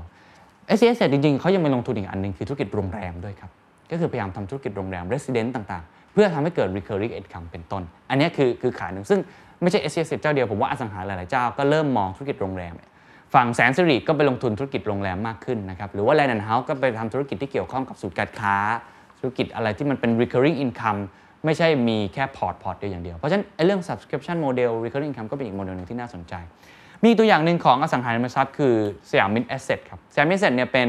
ธุรกิจอสังหาของฤทธา ฤทธาเนี่ยเป็นผู้รับเหมาอันดับต้นๆของเมืองไทยเลย เขาทำน่าสนใจคือว่าเขามองว่าอสังหาริมทรัพย์เนี่ยไม่ได้เป็นแค่มาอยู่จบ แต่เขาพยายามทำใช้คำว่า branded residence ก็คือเอาแบรนด์โรงแรมมาช่วยบริหารโรงแรมเลย อันนี้เป็นมุมมองหนึ่งที่ผมว่าก็ช่วยสร้างโมเดลใหม่ๆ ให้กับการสร้างรายได้ด้วย เพราะว่าการที่เอาโรงแรม เอาโรงแรมชื่อดัง เอาเชนโรงแรมต่างๆเนี่ยมาทำเนี่ย มันทำให้เกิด mixed use เกิดขึ้นในธุรกิจอสังหาริมทรัพย์ ฝั่งหนึ่งเป็นโรงแรมนะครับ เป็นห้องพักแบบรายวันเลยทั่ว ๆ ไป อีกฝั่งหนึ่งอาจจะเป็น service resident รองรับระยะยาวหน่อย รายสัปดาห์ รายเดือน แล้วก็มีฝั่งคอนโดมิเนียม การเช่าระยะยาวสุดๆ6เดือน 1 ปี แล้วก็อีกฝั่งหนึ่งอาจจะเป็นแบบซื้อขายก็มีเหมือนกันฉะนั้นการที่โมเดลมันมีหลากหลายธุรกิจมันช่วยกระจายความเสี่ยง ไม่ว่าจะเกิดเหตุการณ์แบบนั้นนักท่องเที่ยวไม่มาฝั่งนี้ยังใช่อยู่นักท่องเที่ยวมาก็ถือว่าดีไป ฝั่งนี้ก็ต้องปรับตัวไปโมเดลแบบนี้ผมว่าเป็นโมเดลที่ชัดเจน มีทั้งในแง่ของชั้นพักอาศัยของผู้เช่า อาคารพักอาศัยของผู้เช่า หรือลูกบ้านชัดเจน แล้วก็ให้แบรนด์มาช่วยบริหาร เพราะแบรนด์เนี่ยเป็นแบรนด์ที่ดึงดูด นะครับทำให้คนรู้สึกว่าเอออยู่ห้องพักของตัวเองเนี่ยเหมือนอยู่โรงแรมตลอดเวลา แบบนี้เป็นต้น ก็เป็นโมเดลหนึ่งนะครับที่ผมว่าเป็นการปรับตัวที่น่าสนใจมากๆนะครับยังมีอีก 3-4 โมเดลที่อยากจะลองเล่าสู่กันฟังกันดูนะครับว่าทำยังไงอย่างเช่นคุณศุภจีดุสิตธานีก็เหมือนกัน มีการปรับ business model คนนี้เก่งมากในการ balance พอร์ตนะครับถ้าภาพใหญ่ก็คือว่าปกติเนี่ยก่อนที่จะเข้ามาบริหารเนี่ยกลุ่มโรงแรมดุสิตเนี่ยก็ทำโรงแรมดุสิตเป็นหลักนะก็พึ่งพาธุรกิจด้านนี้ด้านเดียว ซึ่งเราเห็นเลยว่าพอท่องเที่ยวกระทบเนี่ยเจ็บหนักมาก แต่ว่าคุณสุปจีมองการไกลมากนะครับเขาทำอย่างหนี้ก็คือไปลงทุนในธุรกิจอื่น ๆ ที่ใช้คำว่ามันกระจายความเสี่ยงออกไป ทั้งในเชิงในเรื่องของ vertical และ horizontal ไปลงทุนในธุรกิจที่เป็นวัตถุดิบอาหาร NRF นะครับ NRF ตอนนี้ก็อยู่ในตลาดหลักทรัพย์เป็นวัตถุดิบอาหาร พวกซอส พวกเครื่องปรุงที่ส่งออกไปในต่างประเทศอยู่แล้ว แล้วตัว NRF ตอนนี้ลงใน plant base ค่อนข้างเยอะด้วยนะครับ เพราะฉะนั้นอันนี้เป็นเป็นมุมมองนึงที่ว่า เขาพยายามที่จะไม่พึ่งพาธุรกิจใดธุรกิจหนึ่ง อันธุรกิจอีกขาหนึ่งยังไปได้อยู่ในเมื่อธุรกิจอีกอันหนึ่งเนี่ยกำลังบาดเจ็บล้มตายหรือว่าอยู่ในช่วงที่จำศีลอยู่เป็นต้น แต่อีกมุมมองหนึงที่น่าสนใจคือการแก้วิกฤตของคุณสุปจีคือการปรับ business model ปกติทำโรงแรมก็คือโรงแรม แต่ว่าพอเขาต้องปิดปรับปรุงในตรงสาระแดงที่ต้องอใช้การรีโนเวทใหม่ทำโรงแรมใหม่เนี่ยสิ่งที่เขาทำก็คือว่าเอา service ที่เขามีอยู่เนี่ย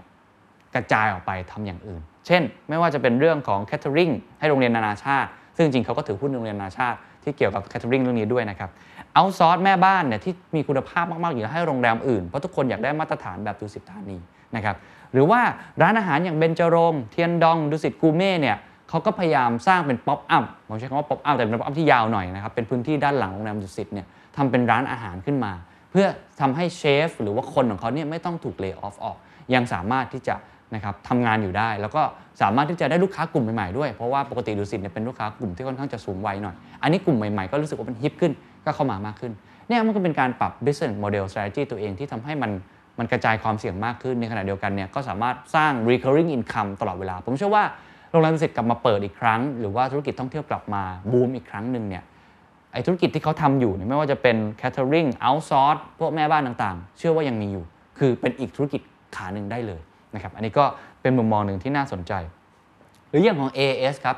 AS ก็พยายามปรับ business model ตัวเองไปอีกโลกหนึ่ง ผมใช้คำว่าเป็น new S curve นะครับเพราะว่าเขาทำโทรคมนาคมอย่างเดียวตอนนี้แน่นอนว่ามันก็เริ่มที่จะอิ่มตัวมากขึ้นนะครับเรื่องของคนโทรศัพท์เนี่ยไม่ต้องพูดถึงมันลดลงมากอยู่แล้วนะแต่ว่าอินเทอร์เน็ตคนก็ยังใช้อยู่ก็จริง แต่ก็ต้องกระจายความเสี่ยงเพราะคู่แข่งก็เยอะ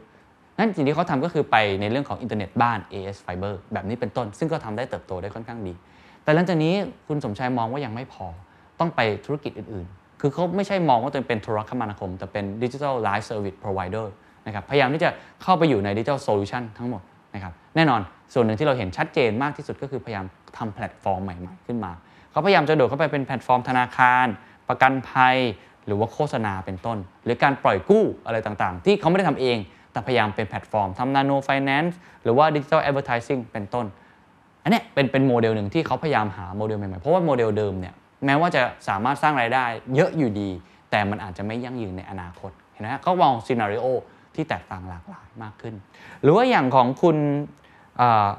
ช้างนะครับไทยยูเนียนที่เป็นเจ้าของซีเล็กทูน่าแล้วก็อาหารทะเลแช่แข็งแปรรูปอันดับหนึ่งของโลกเนี่ยอันเนี้ยน่าสนใจมากว่าธุรกิจของเขาก็พยายามปรับตัวไปหา new S curve ใหม่ๆ เพราะว่ามาจิ้นที่กินในพวกปลากระป๋องเนี่ยมันบางลงเรื่อยๆ ไม่เท่าไหร่ แล้วก็ถ้าเราไปดูงบ ของเขาเนี่ยจะเห็นเลยว่างบกำไรของเขาเนี่ยเป็นอัตราส่วนที่มันไม่เยอะมาก เพราะว่ามันลงทุนเยอะมากนะครับนั้นสิ่งที่เขาทำก็คือพยายาม value added สร้าง business model ใหม่ที่สามารถ value added เช่นทำ whey protein แต่เอามาจากปลาอะเห็นไหมฮะ whey protein มาจากปลา สุขภาพก็ด้วยนะครับยังได้เรื่องของ value added ใน resource ที่ตัวเองมีอยู่แล้วด้วย อันนี้เป็นต้นล่าสุดผมเห็นเพิ่งเห็นลงทุนในกลุ่มธุรกิจอาหารสุขภาพมากยิ่งขึ้น เพราะว่าเขามองแล้วว่าเทรนนี้มาแน่นอนนั้น value added หรือ margin ก็จะเพิ่มขึ้นด้วย อันนี้เป็นตัวอย่างหนึ่งที่ทำให้เห็นว่าทุกคนก็พยายามปรับตัวในรูปแบบของตัวเอง กลยุทธ์ต่างๆ business model ต่างๆ พยายามปรับ ปรับไปตามวิสัยทัศน์นะครับ enjoy กับเรื่องของขาขึ้น ในขณะเดียวกันครับ กระจายความเสี่ยงที่ตัวเองอาจจะไม่สามารถที่จะแบกรับได้ถ้าเกิดเหตุการณ์ต่างๆ นานา อันนี้เป็นมุมมองในเรื่องของ strategy ครับ ไม่ว่าจะเป็นเรื่องของความยืดหยุ่นของ strategy มากขึ้น หา business model ใหม่มากขึ้นครับ ผมยังเอาคำว่า ecosystem อยู่ในคำว่า strategy อยู่ใน vision strategy เพราะว่าผมมองว่านี่คืออีกวิธีการหนึ่งในการวงกลยุทธ์ที่น่าสนใจนะครับแน่นอนหลายครั้งเรามองจากตัวเองเป็นหลักนะครับเราการวางกลยุทธ์ว่าเราจะมุ่งไปทางไหนเนาะในขาขึ้นเองก็ตามที แต่ผมว่าบางครั้งปัจจุบันไม่พอ ถ้าเกิดเราอยากจะสามารถที่จะอ่าทำธุรกิจได้อย่างยั่งยืนเนี่ยเราต้องใช้คำว่า ecosystem มองเป็นระบบนิเวศมากยิ่งขึ้น ผมใช้คำว่ามองเป็น bigger picture มองเป็นภาพอย่างมากขึ้นว่าเราจะเป็นส่วนหนึ่งของ ecosystem แบบนี้ได้อย่างไร ตัวอย่างเช่นอะไรครับ เช่น ธุรกิจอย่าง VGI นะ VGI เนี่ยสร้าง ecosystem ของตัวเองที่ที่น่าสนใจมาก VGI นี่ของ BTS ถูกไหมฮะผู้ถือหุ้นเป็น BTS แล้วก็เป็นสื่อนอกบ้าน out of home ซึ่งมีตั้งแต่ในห้องน้ำในลิฟต์นะครับแล้วก็บนรถไฟฟ้า เขามองเลยว่า ecosystem ของเขาคือบนรถไฟฟ้า รถไฟฟ้ามีอะไรบ้างที่เกี่ยวข้องอ่าเราลองคิดภาพเราหลับตา เราเดินขึ้นไปครับบนรถไฟฟ้า เราเห็นป้ายโฆษณาส่วนหนึ่งไอ้เรื่อง operation รถไฟฟ้าไม่นับนะ เพราะว่ามันของ BTS ซึ่งอันนั้นน่ะเขาก็พยายามสร้างรายได้ในแบบของเขา แต่เขาต้องหารายได้ในรถไฟฟ้าจากทางอื่นให้ได้อะมีค่าเช่าที่ก็ว่ากันไปซึ่งล่าสุดฝั่ง BTS ก็ไปซื้อหุ้น 8%ของ After You แบบนี้เป็นต้นก็เห็นเลยว่าเขาพยายามจะต่อจิ๊กซอว์ ecosystem คืออยากทำให้คนใช้ชีวิตอยู่ใน BTS อยู่ในระบบขนส่งของเขาอะกินข้าวเขา นะครับระบบธนาคารของเขาอะไรก็ว่ากันไป แต่วิจัยยังทำอย่างนั้นอย่างอีกคือ เขามองว่าเฮ้ยถ้าอย่างนั้นมีคนมาเดิน เยอะอยู่แล้ว เป็นล้านล้านคนต่อวันเนี่ยคนต้องจับจ่ายใช้สอย เพราะฉะนั้นก็เลยสร้าง ecosystem ที่ชื่อว่า Rapid Card ขึ้นมา เป็น ecosystem ของ payment เห็นไหมครับ จากธุรกิจ out of home ธรรมดาที่มองเห็นป้ายอย่างเดียว จะทำยังไงที่จะเข้าไปเป็นส่วนหนึ่งของชีวิตของคนคนนั้นได้ เขาแน่นอนเขาต้องซื้อบัตรรถไฟฟ้าอยู่แล้วทุกวัน เขาต้องตื้อบัตรรถไฟฟ้าต้องซื้อ เอ๊ะ ถ้าอย่างนั้นทำ Rapid Card ดีกว่า Rapid Card คือระบบ Payment นะครับ เป็น Wallet ที่สามารถจับจ่ายใช้สอยแน่นอนอันที่ 1 รถไฟฟ้า แต่อาหารเครื่องดื่ม หรือธุรกิจที่เกี่ยวข้องบนรถไฟฟ้าทั้งหมด ก็ต้องใช้ Rapid Card เป็น Ecosystem ของเขา เห็นไหมครับ มันเริ่มต่อเป็นวงจรมากยิ่งขึ้น ระยะหลังเราเห็นแล้ว Rabbit Card ไม่ได้ใช่แค่ BTS อย่างเดียวแล้ว AS ก็ไปโคด้วย รือว่าเวลาคุณไปตามฟู้ดคอร์ต่างๆ ก็ใช้ Rabbit Card ได้ เขาพยายามสร้างเป็น Ecosystem ของ Wallet ให้มากขึ้นนะครับไลน์ต่างๆ ก็มา X กับเขาหรือล่าสุด เราเห็นชัดเจน Curry Express เข้าตลาดหลักทรัพย์ไป ก็เป็นหนึ่งใน Ecosystem หนึ่งว่าส่งของในเมื่อเขามีโลจิสติกที่ดีมากอยู่แล้ว ก็ส่งของผ่านรถไฟฟ้าไปเลยสิ เห็นไหมฮะ นี่คือ Ecosystem ของเขาในการมองว่า VGI เองเนี่ย สร้างอีโค y ิสเต็มในทุก ๆ อย่างใช้ให้เกิดประโยชน์มากที่สุดในระบบขนส่งมวลชนของเขา อันนี้ผมยังไม่นับธุรกิจอื่น ๆ นะครับ ไม่ว่าจะเป็นเรื่องของการที่เขาไปลงทุนในอสังหาริมทรัพย์ เพราะที่ดินที่ติด BTS คือที่ดินที่มี value สูงนะครับในกลุ่ม BTS ก็ไปลงทุนในธุรกิจ ไม่ว่าจะเป็นอสังหาริมทรัพย์ของอนันดา หรือหลายธุรกิจเองก็ตามที่ทำเองด้วยเนี่ยคือ ecosystem ความหมายของผมคือว่าเวลาคุณมองธุรกิจของคุณเนี่ยอย่ามองแค่จุด แต่ให้มองเป็นเส้นเป็นแผนที่ ลากเส้นต่อจุดให้ได้ว่าในอีโค y ิสเต็มนั้น ในพฤติกรรมผู้บริโภคนั้นในการใช้ชีวิตในประจำวันของเขา มันมีส่วนไหนที่คุณสามารถทำรายได้ได้อีกบ้างนะครับที่เป็นตัวอย่างที่ค่อนข้างดีนะครับถ้าเรามองตัวอย่างอื่นๆนะครับไม่ว่าจะเป็นเรื่องของอสังหาริมทรัพย์นะครับหรือ WHA เองก็ตามทีของนิคมอุตสาหกรรม เป็นตัวอย่างคล้ายๆกัน อย่างผมได้สัมภาษณ์ผู้บริหารของสิงเอสเต e ซึ่งอันนี้ก็เป็นคนที่พยายามที่จะซื้อกิจการหลายๆอย่างทำ แน่นอนทำอสังหาริมทรัพย์ทำที่เช่าออฟฟิศ mixed use ต่างๆ แต่ว่าตอนนี้เขาไปลงทุนในธุรกิจพลังงานครับพลังงานหมุนเวียน เพราะอะไรครับ 1. ขาขึ้นถูกไหมอันนี้ฮะมันเริ่มมันเริ่มต่อจิ๊กซอว์สองครับเขาต้องการครับที่จะทำให้อาธุรกิจของเขาเนี่ยถ้าเกิดจะใช้พลังงาน อาจจะใช้พลังงานหมุนเวียนจากของเขาเอง มันเป็นอีโค y ิสเต็มของเขาเอง ถ้าคุณมองแค่อสังหาริมทรัพย์ คุณก็จะเห็นแค่ตึก แต่ถ้าคุณมองว่าอสังหาริมทรัพย์ต้องใช้อะไรอีกบ้างในอีโค y ิสเต็มนั้นๆ นั่นก็คือพลังงาน เนี่ยมันก็เป็นจิ๊กซอว์ที่ต่อกัน WHA ก็เหมือนกันครับ มีโลจิสติก มีนิคมอุตสาหกรรมเขาจะมีสาธารณูปโภค แล้วก็พลังงานแล้วก็แล้วก็มีเรื่องการให้บริการด้านดิจิทัล คุณลองคิดภาพในนิคมอุตสาหกรรมของเขาต้องใช้อะไรบ้าง ต้องใช้ไฟ ต้องใช้น้ำเขาจะไปใช้ของคนอื่นทำไม ลงทุนทำเองดีกว่า ได้เงินด้วยอีโค y ิสเต็มเพราะลูกค้าก็ต้องใช้อยู่แล้ว อันนี้สองอย่างหนึ่งก็คือว่าเรื่องของดิจิทัล มันจะต้อง go ไปดิจิทัลมากขึ้นอยู่แล้ว supply chain ต่างๆ ระบบโรงงานจะต้องมีระบบดิจิทัลสามารถ track คนได้ track โรงงานได้ ฉะนั้นเขาเลยตั้งอีก BU หนึ่งขึ้นมา เป็น BU ที่ชื่อว่า Digital Infrastructure Business เป็นต้นเนี่ยอันเนี้ยมันเป็นตัวอย่างหนึ่งที่ทำให้เห็นครับว่า การมองธุรกิจแบบ Ecosystem ไม่ได้มองเป็นแค่จุดใดจุดหนึ่งเนี่ยมันจะช่วยทำให้เราต่อยอดตรงนี้ได้ มันก็คล้ายๆกับต้นน้ำถึงปลายน้ำแหละจะมองแบบนั้นก็ได้เหมือนกัน อันนั้นเป็นแบบเขาเรียกว่าเป็น vertical นะเป็นเส้นเดียว หรือจะมองในหลากหลายมุมมองก็ได้ว่าเอ๊ะมันเกี่ยวข้องกับเราอย่างไร สังเกตว่าเวลาคนที่เขาลงทุนซื้อกิจการต่างๆเขาจะมองเรื่องนี้แหละครับ สร้าง ecosystem เป็น bigger picture ให้ได้มากที่สุด อีกตัวอย่างหนึ่งที่อยากทำให้เห็นภาพนะครับ ก็คือตัวอย่างของ Central Retail CRC หรือว่ากลุ่มบริษัทอื่น ๆ ที่เกี่ยวข้องเซ็นทรัลพัฒนาเซ็นทรัลอะไรก็ตามทีเนี่ยเขาก็พยายามสร้างอาณาจักร Retail Ecosystem คำนี้เป็นคำที่คุณยนต์ CEO ใช้เลย คุณยงโภคทรัพย์นะครับใช้คำนี้เลยว่า เขาต้องการจะทำให้รีเทลของเขาเนี่ยเป็น Ecosystem ให้ได้ คือคุณคิดภาพถ้าคุณเป็นแค่ห้าง เดินเข้ามาจับจ่ายใช้สอยเป็น transaction ก็จบ แต่เขาไม่ได้มองงั้นเขามองว่าเขาต้องการเป็นระบบนิเวศทั้งหมด คุณจะจับจ่ายใช้สอยอะไรเขามีให้คุณครบทั้งหมด เขาเลยในกิจการของเขาเนี่ยมีกลุ่มแฟชั่นนะครับเซ็นทรัลโรบินสันซูเปอร์สปอร์ตนะครับ CMG พวกแฟชั่น กลุ่ม hardline ไทยวัสดุ Power Buy นะครับ หรือว่าที่ไปลงทุนในเวียดนามเองก็ตามที กลุ่ม food มี Family Mart มี Big C เวียดนาม มี Central Food Retail เนี่ยมีหมดเลย เข้ามามีครบทั้งหมด ยังไม่พอครับ ก็ไปทำเรื่องของ wallet ไปทำเรื่องของ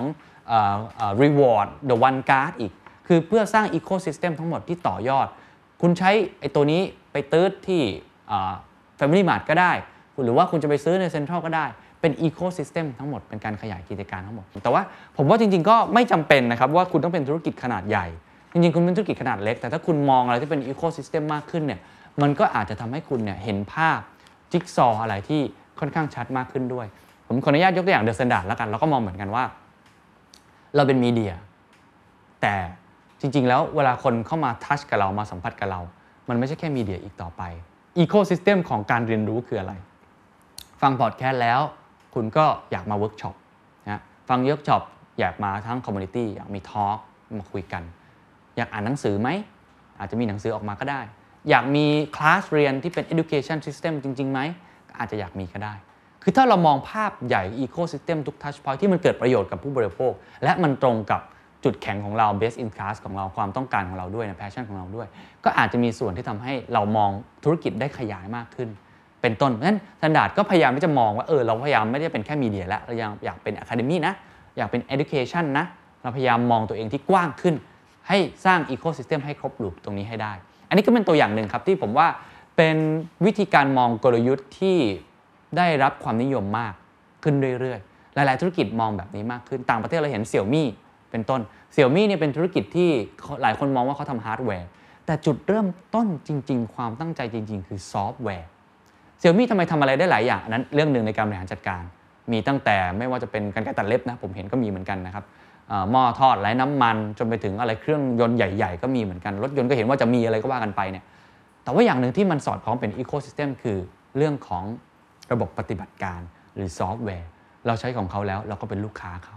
อิเล็กทรอนิกส์ทั้งหมดที่เกิดขึ้นในบ้านออกไปนอกบ้าน ก็สามารถที่จะเกิดเป็นอีโค y ิสเต็มถ้ามีอีโค y ิสเต็มมันเกิดอะไรครับ มันเกิด recommendation ได้ คือคุณเข้าใจลูกค้าของคุณ คุณรู้ว่าอนาคตเขาน่าจะต้องการอะไร คุณมี Big Data อยู่ข้างหลังงั้นหัวใจของ Ecosystem คือสามารถที่จะเข้าใจภาพใหญ่ แล้วก็เห็นทุก Touch Point ของลูกค้า แล้วมี Big Data เพื่อสามารถที่จะต่อยอดได้ การมองกลยุทธ์แบบนี้ก็ทำให้มันมองครบ loop มากขึ้นไม่ได้มองแค่ part ใด part หนึ่งของไอตัว ทั้ง supply chain หรือว่าทั้งระบบการผลิตของคนได้ด้วยนะครับ ก็เป็น 3 อย่างที่ลองเอามาฝากกันเป็นมุมมองของผู้บริหารจริง ๆ ที่เขามองแบบนี้จริง ๆ กลยุทธ์ต้องยืดหยุ่นมากขึ้นมองเป็น scenario มากขึ้นนะครับ business model ต้องหา business model ใหม่ๆ ไม่ใช่ business model เดิมๆ แล้วก็เรื่องของกลยุทธ์ในแง่ของอีโค y ิสเต็มมากขึ้นกันนี้ก็น่าจะเป็นวิธีการมองที่ผมว่าน่าจะสอดคล้องกับโลกในอนาคตครับ What's your secret?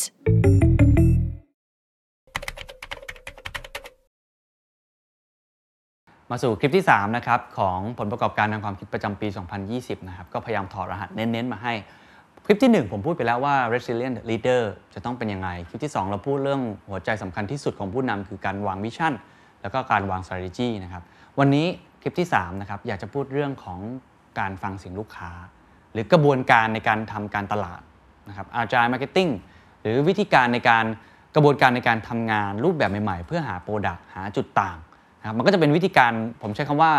ตอนนี้จะพูดเรื่อง positioning การวาง branding หรือว่า marketing นั่นเองที่ที่เป็นหัวใจสำคัญมากอีกหัวใจหนึ่งนอกจากมี vision และมี strategy แล้วนะครับจะพูดประมาณ 3-4 ส่วนนะครับเป็นสิ่งที่ได้เรียนรู้มา ส่วนที่1เนี่ยผมอยากจะพูดคำว่า differentiate or die นะครับคือทำยังไงให้ตัวเองแตกต่าง ไม่งั้นคุณก็ตายนะอันที่ 2 ที่อยากจะพูดเนี่ยคือพูดในเรื่องของการฟังเสียงลูกค้า หรือ customer centricity เอ๊ะทำยังไงที่จะเกิดสิ่งนี้ให้ได้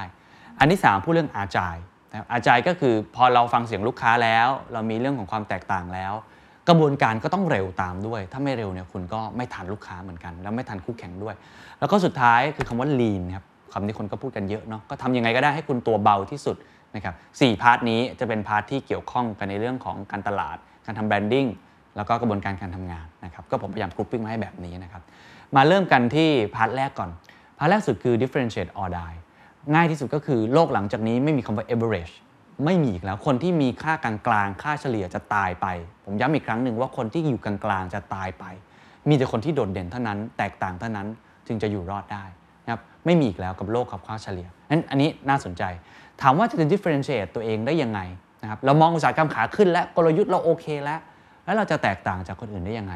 มี framework มาให้นะครับมี framework มาให้ framework นี้ได้มาจากผู้บริหาร Smooth E นะครับ แล้วก็คนที่ทำเรื่องของ Dentiste นะเป็น framework ที่น่าสนใจคิดภาพช่อง 7 ถ้าดูใน YouTube ท่านจะเห็นภาพ ผมจะเอาภาพขึ้นให้นะครับ เป็นเหมือนช่อง 7 เลยวงกลม 3 วงฮะวงแรกครับซ้ายบนนะครับเขาเขียนว่า what consumer want ลูกค้าต้องการอะไร อันนี้จริง ๆ ก็คือคำว่า customer centric นะครับ ซึ่งเดี๋ยวผมจะมาขยายความต่อ วงกลมที่ 2 ครับด้านขวาครับ what your brand does best แบรนด์ของคุณทำได้ดีที่สุดเรื่องอะไร อะไรคือจุดแข็ง อะไรคือจุดต่าง อะไรคือความถนัดของคุณ แล้ววงกลมสุดท้ายวงกลมข้างล่างสุดครับเขาใช้คำว่า what your competitor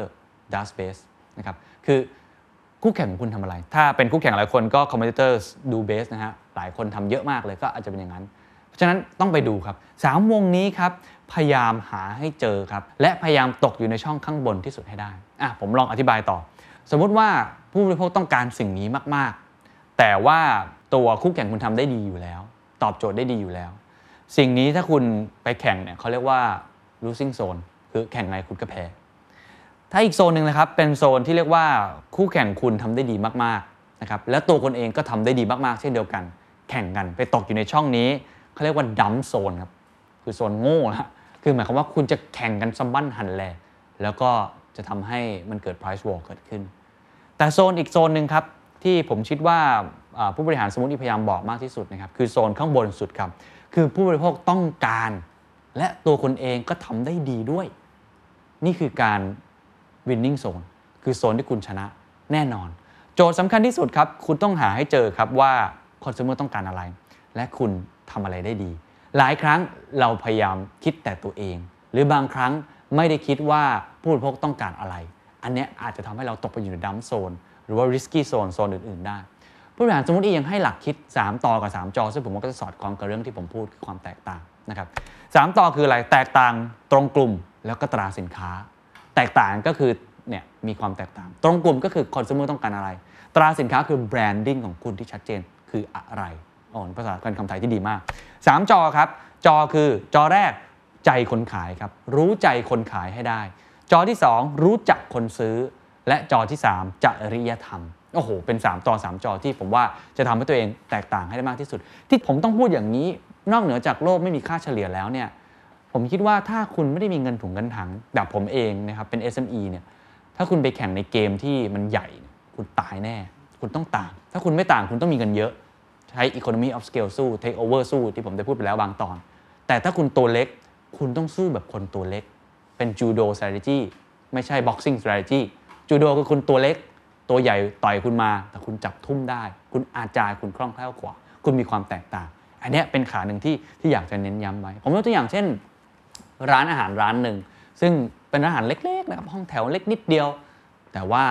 ดังไปไกลระดับโลก เพราะเขามีความต่างที่ชัดเจน อยู่ในวงกลมเนี่ยชัดเจนที่สุดเลย ก็คือเจ๊ไฝครับเจ๊ไฝนี่มีไข่เจียวปูที่ผมว่าไม่มีใครเรียนแบบได้บนโลก ไม่น่าเชื่อนะครับน่าทึ่งมาก วัตถุดิบปูเนี่ยเอามาจากตลาดที่ต้องบอกว่าถ้าเกิดเขาไม่มาส่งเนี่ยเขาไม่ทำนะเพราะว่าปูตัวใหญ่มาก ไข่เจียววิธีการทำม้วนๆของเขาก็แตกต่างโดดเด่นไม่เหมือนใคร ที่สำคัญก็คือผู้บริโภคต้องการสิ่งนี้อยากกินอาหารซีฟู้ดอาหารดีๆ ก็เลยยกระดับราคามาจิ้นก็เลยสูงมาก ไข่เจียวก็คือพันกว่าบาท 2,000 บาท เป็นต้นใครก็เรียนแบบไม่ได้ถูกไหมฮะในขณะที่ลูกค้าต้องการทิมคุกบินมา ก็ต้องมากินเจ๊ฝ่ายเป็นต้น อัอันนี้เป็นตัวอย่างหนึ่งของธุรกิจขนาดเล็กหรือขนาดกลางที่น่าจะสู้ได้บนเวทีโลกนะครับนี่มิชลินสตรีทฟู้ดหนึ่งดาวบนดาวแรกของโลกที่เป็นสตรีทฟู้ดด้วย นนี้เป็นตัวอย่างเป็นต้น อีกอันหนึ่งที่อยากจะพูดในแง่ของ differentiate นะครับ เป็นอีก framework หนึ่งผมเอามาฝากนี่ผมให้ไม่กั๊กเลยอีก framework หนึ่งครับ เป็นวงกลม 3 วงเหมือนกันเขาเรียกว่า Hedgehog concept เป็น Hedgehog concept ที่มาจากหนังสือที่ชื่อว่า Good to Great เขียนโดยคุณจิมคอลลินส์บริษัทบริษัทหนึ่งทำไมจึงก้าวจากบริษัท Good เป็น Great ได้ จากบริษัทที่ดีอยู่แล้วเป็นโคตรเทพอะผมใช้คำนี้เลยทำไมทำนั้นทำได้อย่างไรนะครับซึ่งตอนนี้ผมเคยจัดไปแล้ว ซึ่งผมว่าเป็นวิกรอบคิดเป็น framework ที่คล้าย ๆ กับไอตัว เอ่อ winning zone เมื่อกี้ แต่ว่าจะคิดอีกมุมหนึ่ง แล้วก็แตกต่างเหมือนกันนะ ต้องชัดเจนในตัวเองเหมือนกัน มี 3 วงด้วยกัน เขาใช้คำว่า hedgehog เพราะว่ามันมีนิทานเรื่องเล่าเขาบอกว่าเม่นกับสุนัขจิ้งจอกเนี่ยเวลาออกล่ากันเนี่ยนะครับส่วนใหญ่เนี่ยสุนัขจิ้งจอกเนี่ยดูสวยงามมีท่าอยู่เต็มไปหมดเลย สามารถจะโจมตีได้หลากหลายรูปแบบ แต่ว่าจะแพ้เม่นทุกครั้งเพราะเม่นเนี่ยมีอยู่ท่าเดียว ก็คือการที่ปล่อยหนามตัวเองออกมา แล้วก็จุดเด่นตัวเองจุดเดียวก็คือชนะทั้งตลาดได้เลย คุณต้องหาให้เจอว่าอะไรคือหนามของคุณอะไรคือ hedgehog concept ของคุณ เหมือนเดิมครับวงกลม 3 วงเดี๋ยวผมขึ้นภาพให้ วงแรกครับคือวงที่บอกว่าคุณทำอะไรได้ดีที่สุด ผมใช้คำว่าในโลก best in the world best in the world ไม่ได้หมายว่าเป็น core business ของคุณนะครับ ไม่ใช่สิ่งที่คุณทำอยู่แล้ว ไม่เกี่ยวเลยเขาบอกว่า best in the world บางครั้งเป็นสิ่งที่คุณคาดไม่ถึงในตัวเองมีอยู่แล้ว แต่คุณไม่เคยเอามาใช้มัน หรือไม่รู้ หลายๆ business ทำอยู่แล้วทำมาแบบเดิม แล้วคิดว่านี่คือ core business และนี่คือสิ่งที่คุณทำได้ดีที่สุด คุณลองไปตอบคำถามตัวเองตรงไปตรงมาจริงๆว่านั่นคือสิ่งที่คุณทำได้ดีที่สุดในโลกจริงหรือเปล่า ถ้าไม่ใช่คุณอาจจะต้องหาอันใหม่ จะต้องเปลี่ยน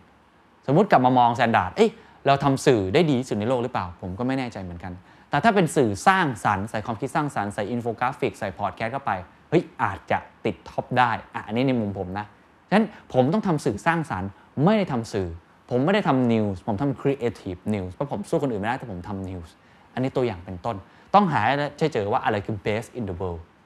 วงกลมที่สองครับเป็นวงกลมที่ใช้คำว่า passion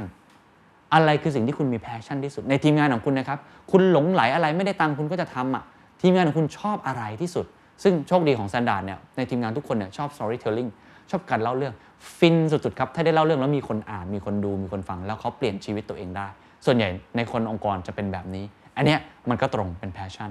วงกลมที่3ครับซึ่งเป็นวงกลมที่ Standard ตอนแรกก็ก็ยังไม่ได้วิเคราะห์อย่างละเอียดนะครับ คือวงกลมที่ชื่อว่า economic engine อะไรคือ driver สำคัญที่สุดที่จะทำให้คุณสามารถมีรายได้ได้ ในหนังสือเนี่ยเขาเขียนว่า profit per อะไร ผมชอบมาก profit per อะไรกำไรต่ออะไร ถ้ากำไรต่ออะไรแล้วมันผิด ธุรกิจคุณก็ขยายไม่ได้ ไม่สามารถที่จะชนะในตลาดได้ ถ้าเป็นกำไรต่อ product นั่นหมายความว่าคุณต้องผลิต product ให้เยอะคุณถึงจะได้เงินกำไรต่อลูกค้าคุณต้องหาลูกค้าให้ได้เยอะ ถ้าลูกค้าอยู่กับคุณก็สามารถจะได้กำไรต่อ customer engagement profit per customer engagement ลูกค้าไม่ต้องเยอะ แต่ลูกค้าซื้อซ้ำซื้อซ้ำซื้อซ้ำก็สามารถจะสร้างรายได้ได้กำไรต่อหัวของพนักงานของคุณ profit per employee ก็ได้เหมือนกัน นั่นหมายว่าคุณต้อง lean ให้ได้มากที่สุด employee น้อย แต่คุณสามารถสร้าง product ได้มาก เป็นต้น ต้องหาให้เจอว่า economic engine ของคุณคืออะไร อันนี้คืออีก 3 วงกลมที่ผมว่าถ้าคุณเจอนะ คุณต่างคุณชอบที่สุด แค่นี้คุณก็ชนะคนอื่นแล้ว แล้วคุณยังกำไรได้อีกต่ออะไรว่ากันไปเนี่ยอันนี้น่าจะเป็นส่วนหนึ่งที่ทำให้คุณแตกต่างได้ครับ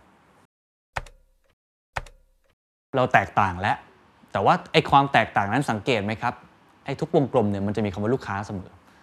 หลังจากนี้คุณไม่สามารถจะคิดแทนตัวเองได้อีกต่อไปครับ คุณต้องคิดถึงลูกค้าเสมอ customer centricity คือหัวใจสำคัญที่สุด ที่คุณจะสามารถอยู่รอดได้ คิดอะไรไม่ออกให้คิดถึงลูกค้าเป็นหลัก เข้าใจพฤติกรรมผู้บริโภคลูกค้าให้ได้มากที่สุด นั่นเป็นสาเหตุที่ทำให้ design thinking กระบวนการแรกคือ empathize ครับฟังเสียงลูกค้า ถ้าคุณขายของไม่มีลูกค้าไม่มีประโยชน์ ถ้าผมพูดอย่างนี้ให้ตายไม่มีคนฟังไม่มีประโยชน์ ถ้าลูกค้าเปลี่ยนคุณต้องเปลี่ยนตัวเองตลอดเวลา ผมว่าตัวอย่างหนึ่งที่ชัดเจนมากที่สุด และเป็นบริษัทที่ประสบความสำเร็จที่สุดบริษัทหนึ่งของโลกคือ Amazon Amazon เนี่ยมี vision mission ที่ผมว่าน่าสนใจมาก vision ก็คืออะไรรู้ไหมครับ ต้องการที่จะเป็นบริษัทที่เป็น customer centricity มากที่สุดในโลก simple มาก ไม่ได้บอกว่าเป็น e-commerce เป็นเรื่อง cloud service ไม่ใช่ แต่บอกว่าเป็นบริษัทที่เป็น customer centric มากที่สุดในโลก ผู้บริโภคเปลี่ยนไปอย่างไรตามเข้าไปครับ และตอบโจทย์เขาให้มากที่สุดตามความต้องการ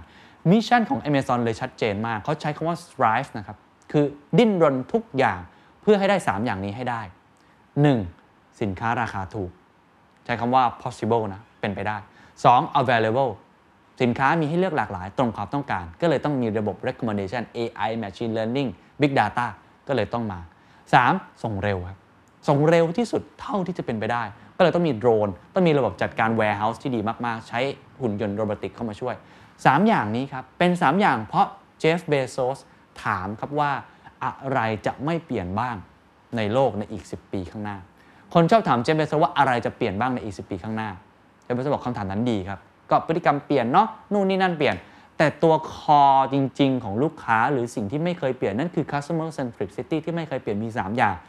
1. ต้องการราคาถูกอะผมทุกคนเห็นตรงกันไหมครับราคาถูก 2. คุณต้องการของที่ส่งเร็วสะดวกสบายที่สุด และ 3. ตรงกับความต้องการมีให้เลือกหลากหลายที่สุด 3 อย่างนี้ร้อยปีข้างหน้าเหมือนเดิมครับ ไม่มีใครต้องการของแพงครับ อาจจะแพงแต่ต้องคุ้มค่า 3 อย่างนี้ยังไงก็เหมือนเดิม นี่คือวิธีการคิดอย่างหนึ่งที่ผมว่าตอบโจทย์มาก ไอกระบวนการที่จะทำให้ถึง 3 อย่างเนี้ยนั่นแหละคืออีกวิธีหนึ่งที่ต้องทมีอีกตัวอย่างหนึ่งซึ่งเป็นธุรกิจที่ปรับตัวเองที่น่าสนใจ เข้ามาสู่ customer centricity Microsoft Microsoft เป็นธุรกิจซอฟต์แวร์ Windows ที่โอ้ครองอำนาจในรอบ 20 ปี เก่งมาก ๆ เป็นมหาเศรษฐีอันดับหนึ่งของโลก Bill Gates แต่มันมีช่วงเปลี่ยนผ่านครับที่คนเปลี่ยนจากการใช้แล็ปท็อปหรือเครื่องใช้สำนักงานทั้งหมดเนี่ยมาอยู่ในโทรศัพท์มือถือทำยังไงล่ะครับพอมีโทรศัพท์มือถือคนก็เริ่มไม่ใช้ Microsoft มากขึ้น Microsoft ยังพลาดท่าด้วย ลงทุนในสมาร์ทโฟนช้าเกินไป ไปลงทุนในโนเกียซึ่งก็ขาดทุนมากเลย ไม่ประสบความสำเร็จจะทำอย่างไรดีที่จะอยู่ได้ มีช่วงหนึ่งหุ้น Microsoft ก็ไม่ค่อยดีนะสตยานาเดล่าเข้ามาครับ เปลี่ยนโมเดลธุรกิจครั้งสำคัญในช่วงปี 2008 บอกเลยครับว่าหลังจากนี้ Microsoft จะใช้คำว่า customer success ไม่ได้มุ่งแค่การขายซอฟต์แวร์ เพราะนั่นไม่ใช่แค่ success ของคนในยุคนี้อีกต่อไป customer ของคนในยุคหลังจากนี้ที่เกี่ยวข้องกับบริษัทในเรื่องของเทคโนโลยีซอฟต์แวร์คืออะไร Microsoft จะมุ่งไปในทางนั้น Microsoft เปลี่ยนโมเดลธุรกิจตัวเอง ตอนนี้มี Microsoft Office อยู่ใช่ยังใช้อยู่ก็ยังเป็นซอฟต์แวร์อยู่ แต่เปลี่ยนธุรกิจโมเดลตัวเองไปเป็นเรื่องของ Cloud Service มากขึ้น มุ่งสู่ Microsoft Azure นี่คือการเปลี่ยนโมเดลครั้งประวัติศาสตร์ครั้งสำคัญ ถามว่า Cloud แน่นอนมันตอบโจทย์คนอยู่แล้ว Amazon เมื่อกี้ก็ทำ Cloud นะครับบริษัทหลายบริษัทก็ทำ Cloud เพราะทุกคนจะต้องทำธุรกิจที่เกี่ยวข้องกับ Cloud อยู่แล้ว Data ที่คุณต้องใช้ปกติต้องมีเซิร์ฟเวอร์นะครับหรือว่าคุณเป็นร้านขายกาแฟก็ตามทีเนี่ยคุณต้องจดเอาไว้นะครับอยู่ในกระดาษ หรือว่าจะอยู่ในระบบบัญชีเองก็ตามที ปัจจุบัน paperless น้อยลง Data คุณใช้ไม่ได้ทันการ ต้องเก็บบนอากาศมากขึ้น คุณจะใช้ point of sale POS Salesforce ทุกคนต้องเก็บบนอากาศ ไม่มีบริษัทไหนที่ไม่ต้องการการเก็บข้อมูลต้องเก็บข้อมูล แต่ข้อมูลมันย้ายจาก physical ไปอยู่บนโลกออนไลน์หรือ cloud มากขึ้น Microsoft เห็นแล้วว่าอันนี้มาแน่ ก็เลยไปลงทุนในธุรกิจ cloud ธุรกิจ cloud ที่เขาลงทุนเขาเปลี่ยน mindset ตัวเอง ไม่ใช่ขายเป็นครั้งครั้งแบบซอฟต์แวร์ ขายครั้งเดียวขาด ปีหนึ่งเจอครั้งหนึ่งนะฮะ ครั้งนี้คือคุณทำธุรกิจโตเท่าไหร่ คุณต้องใช้ cloud มากขึ้นเท่านั้นถูกไหมฮะธุรกิจคุณโตเท่าไหร่ คุณต้องเก็บข้อมูลเยอะมากขึ้นลูกค้าเพิ่มขึ้น คุณเก็บข้อมูลเพิ่มขึ้น Microsoft เปลี่ยนตัวเองเลย เพราะฉะนั้นเราจะเติบโตตามลูกค้า ไม่ได้ซื้อครั้งเดียวแล้วจบ ลูกค้าจ่ายเงินน้อยๆ ก็ได้ในช่วงแรกเพราะเขามีข้อมูลไม่มาก เมื่อลูกค้าเติบโตมี billing มากขึ้นลูกค้าเพิ่มขึ้นเขาต้องจ่ายเงินเพิ่มขึ้นตามซอฟต์แวร์ที่ต้องใช้มากขึ้น service ต่างๆ ใน solution ของ Cloud ก็ต้องใช้มากขึ้น AI จะเข้ามาใช้ไหม Visualization จะเข้ามาใช้ไหม ระบบคำนวณต่างๆ จะเอามาใช้ Microsoft เลยบอกว่าหลังจากนี้ หัวใจสำคัญคือ customer success ลูกค้าสำเร็จเขาสำเร็จ ลูกค้ารวยเขารวยตาม การเปลี่ยนครั้งนี้ทำให้โมเดลธุรกิจของ Microsoft เปลี่ยนไปโดยสิ้นเชิง ผมคุยกับผู้บริหาร Microsoft อย่างพี่เต้ยเนี่ยนะครับคุณธนวัฒน์เนี่ยของประเทศไทยน่าสนใจเขาบอกว่า KPI ของเซลล์ยังเปลี่ยนเลยครับ เปลี่ยนตามอะไรครับ ตาม customer success ปกติขายเป็นครั้งครั้งกินค่าคอมของซอฟต์แวร์ ตอนนี้เซลส์ไม่มีค่าคอม สิ่งที่เซลส์เปลี่ยนจากค่าคอมคือตาม customer success ลูกค้าใช้ cloud เยอะเท่าไหร่เซลส์ได้เงินเยอะตามนั้น เป็น customer success แทน นั่นหมายความว่าลูกค้าจะทำยังไงก็ได้ให้ลูกค้า ให้คนที่เขาใช้บริการเนี่ยขยายธุรกิจตัวเองเติบโต นั่นหมายความว่าเขาต้องเข้าไปเป็นส่วนหนึ่งเป็น solution ให้กับลูกค้าเจ้านั้น ให้เขาเติบโตได้ เพราะถ้าลูกค้ารวยเขารวยตาม ลูกค้าจน Microsoft ก็จนตาม วิธีคิดนี้ทำให้ Microsoft เปลี่ยนตัวเองครับ มาโฟกัสที่ตัวลูกค้ามากขึ้นสัตยาในแรกก็เลยให้คำมั่นสัญญาว่าหลังจากนี้ความสำเร็จของลูกค้าคือความสำเร็จของเรา ความสำเร็จของพนักงานคือความสำเร็จของ Microsoft เช่นเดียวกัน เพราะพนักงานก็ต้องพยายามกระโดดเข้าหาลูกค้าให้มากขึ้นเนี่ยเป็นตัวอย่างหนึ่งที่ผมว่ามันเป็นการ break through วิธีคิดจากโลกเก่ามาสู่โลกใหม่ได้อย่างชัดเจนว่าต้อง customer centricity ให้มากที่สุดเท่าที่จะเป็นไปได้ อีกตัวอย่างที่อยากจะยกครับก็คือ Freitag ครับกระเป๋า Freitag กระเป๋าที่เป็นผ้าใบรถบรรทุก ที่ผมใช้คำว่ามันเท่มากๆเลย แล้วก็ใบหนึ่งขายเป็นหมื่นนะครับแพงมากเลยพอดีผมมีโอกาสได้คุยกับคุณมาคัสฟรายแท็กซึ่เป็นเจ้าของเลยบินมาจากสวิตเซอร์แลนด์มามาพูดคุยกันเนี่ยก็พบเรื่องราวที่น่าสนใจว่าตอนที่เขาคิดค้นกระเป๋าอันเนี้ยเขาไม่ได้คิดค้นจากตัวเองครับเขาคิดค้นจากแน่นอนหนึ่งเทรนด์โลกเห็นไหมครับ ทุกคนจะคิดคล้ายๆกันเทรนด์โลกก่อนสิ่งแวดล้อมมาแน่สองใช้เขาใช้คำนี้ pain point pain point เหมือนกับหนังสตาร์ทอัพเลยไหมครับสตาร์ทอัพทุกบริษัทปัจจุบันเวลาคิด product ไม่เคยคิดจากตัวเองครับ คิดจากหนึ่งขาขึ้น 2 pain point ทั้งนั้น เขาคิดเหมือนกันครับ ผู้บริโภครักโลกและอยากใช้ของอยากใช้กระเป๋า ที่สามารถมีฟังก์ชันในเก็บของที่ดี แต่รักโลกไปด้วยมีไหมก็มีอยู่บ้างในตลาดในตอนนั้น แต่มันไม่สวยอะมันไม่เท่อะ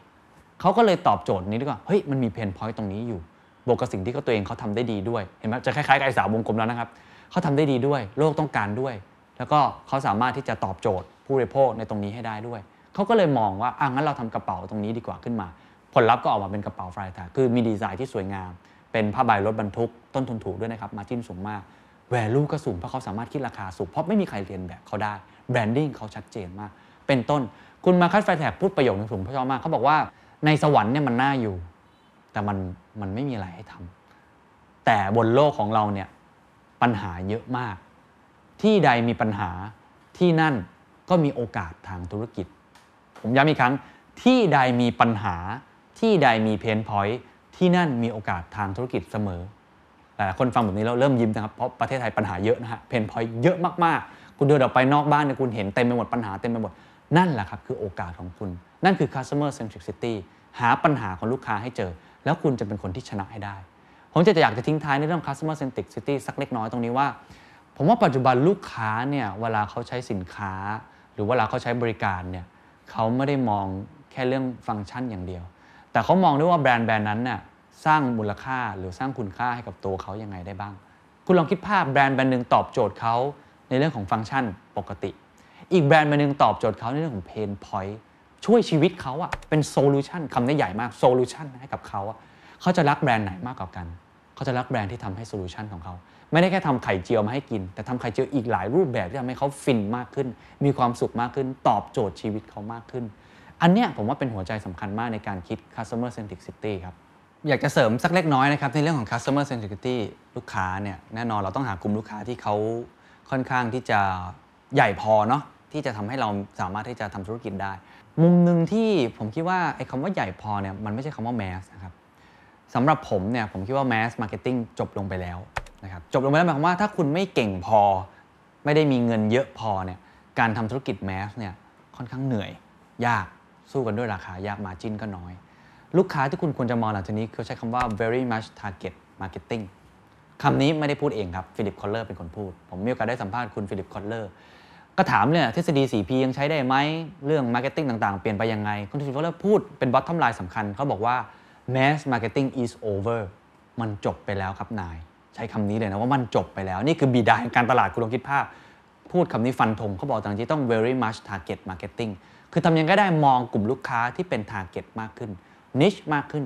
แต่ไม่ต้อง niche จนแบบมันไม่มีกลุ่มเลยครับ ให้มันมีระดับหนึ่งให้มากยิ่งขึ้นนะครับซึ่งผมคิดว่าการที่จะหาวิธีการแบบนี้ได้เนี่ยแน่นอนคุณต้องฟังลูกค้า คุณต้องใช้กลิ่นของตัวเอง แต่ถ้าคุณหาเจอแล้ว สิ่งที่ผมอยากจะแนะนำต่อคือ ไม่ได้หาแบบใช้ลักษณะทำ market segmentation แบบเดิมอะครับแบบเดิมคือ demographic ครับ อายุเท่าไหร่เพศอะไร รายได้ประมาณเท่าไหร่ อันเนี้ยมันเป็นค่อนข้าง default พื้นฐานมาก ผมอยากใช้คำว่าใช้ psychographic ครับ คือจิตวิทยาศัพท์ทางการตลาดเท่ๆเขาเรียกว่า tribe marketing คือการตลาดแบบชนเผ่า คือไม่จำกัดอายุ ไม่จำกัดเพศ ไม่จำกัดรายได้ แต่มันเป็นชนเผ่าที่มีความต้องการมีไลฟ์สไตล์ต้องคนคนเหมือนกัน มีคาแรคเตอร์เหมือนกัน มี attitude เหมือนกัน concern เหมือนกัน เท่านี้ก็พอครับหาให้เจอให้ได้ ยกตัวอย่างเช่นอะไรครับ คุณลองยกตัวอย่างรถ รถยนต์ คุณจะเจอ tribe บาง tribe อะมินิเอายกตัวอย่างมินิจะรู้เลยว่าคนที่ใช้เป็นคนยังไง ไม่ว่าจะอายุ 20 หรือ 70 type จะคล้ายๆ กัน เป็นคน creative แต่งตัวต้องแนวๆหน่อย เป็นคนรักอิสระ เป็นคนอินดี้หน่อยๆ อันนี้เป็นตัวอย่างหนึ่งหรือแฟนแมนยูแฟนลิเวอร์พูลแฟนอาร์เซนอลอายุเท่าไหร่เขาก็จะหลงรักในสิ่งสิ่งเดียวกัน มีไลฟ์สไตล์เหมือนกัน อันนี้ผมว่าเป็นวิธีคิดที่พยายามที่จะมาปรับใช้เป็น tribe marketing ให้มากขึ้นครับ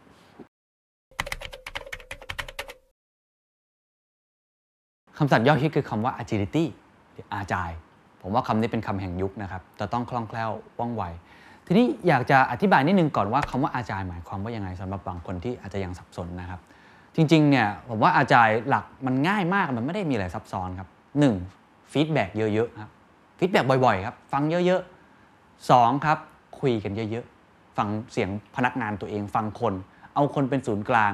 มากกว่า paper หรือกระบวนการ ผลลัพธ์ที่ได้ของ agile คือคล่องแคล่วว่องไวปรับตัวได้ feedback กันเร็ว ผมว่าเนี่ยคือคือหัวใจสำคัญ เกิดเหตุการณ์อะไรก็ตามเลี้ยวซ้ายเลี้ยวขวาได้ทัน อันนี้คือหัวใจของคำว่าอาจารย์ agility นะครับทีนี้ถามว่ากระบวนการการทำงานมันควรจะเปลี่ยนแปลงอย่างไร ผมยกตัวอย่างง่ายๆครับ อันนี้ได้คอนเซปต์มาจากหนังสือชื่อ Lean Startup ซึ่งผมมีโอกาสได้พูดคุยกับคุณ Eric Ries ด้วยเขาก็พูดชัดเจน ฝั่งซ้ายเป็นการทำงานแบบ waterfall waterfall ก็คือตามกระบวนการ คุณคิดภาพคุณจะอนุมัติงบสักอย่างหนึ่งอะในองค์กรของคุณเนี่ยถ้าเป็นองค์กรขนาดใหญ่เนี่ยต้องเซ็นลายเซ็น 5 คนก่อนจะส่งขึ้นไป อาจจะใช้เวลาเดือนหนึ่งพอเซ็นเสร็จกำลังจะทำผู้บริโภคเปลี่ยนแล้วครับ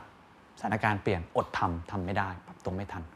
Product บาง Product จะทำใช้เวลาเป็นปีครับ เพราะต้อง waterfall กว่าจะ feedback กว่าจะส่งไปสู่แผนกดีไซน์ วิศวะ กฎหมาย มันไม่ทันการ อาจายคืออะไรครับ อาจายคือวงกลมคิดภาพวงกลมวนลูปครับทำงานแบบ cross functional team ตั้งเป็นทีมพิเศษขึ้นมาเขาเรียกว่า squad นะตั้งเป็นทีมพิเศษขึ้นมา ทุกแผนกเอาที่จำเป็นมารวมตัวกันเป็นโปรเจกต์โปรเจกต์หนึ่งทำงานร่วมกัน แล้วก็สกรัมกันครับขยี้ลงไปตรงนั้น เพื่อให้เกิดผลลัพธ์ที่เร็วที่สุด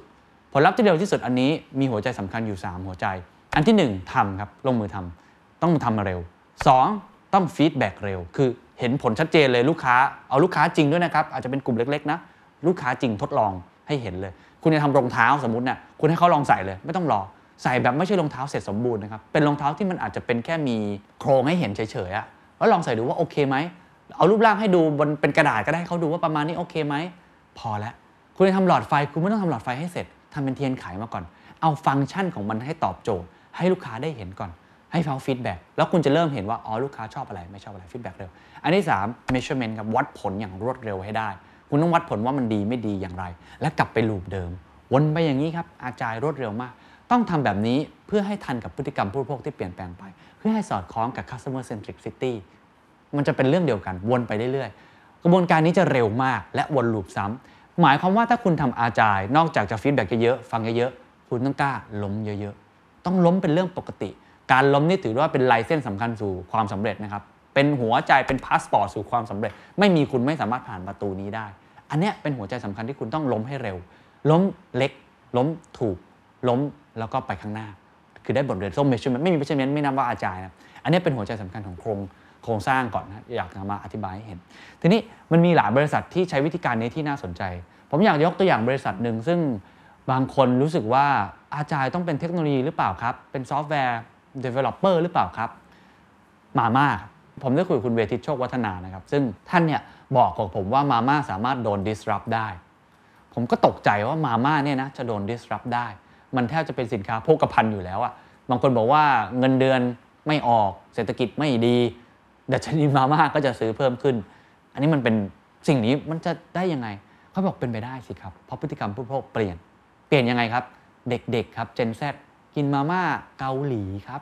ซองละ50บาท ยอมจ่าย เพราะรู้สึกว่าเท่กว่า แล้วก็ดูเคป๊อปดูนัมโดซานดูซีรีส์ต่างๆ ก็สนใจในตรงนี้มากกว่า เขาก็กลัวครับว่าอนาคตเนี่ยธุรกิจของเขาเนี่ยอาจจะมีคนมาแย่งลูกค้าเข้าไป ไม่ได้บอกว่าจะตายนะ เพราะว่าผมว่าเขายังแข็งแรงอยู่แต่ว่าเอ๊ะทำยังไงดี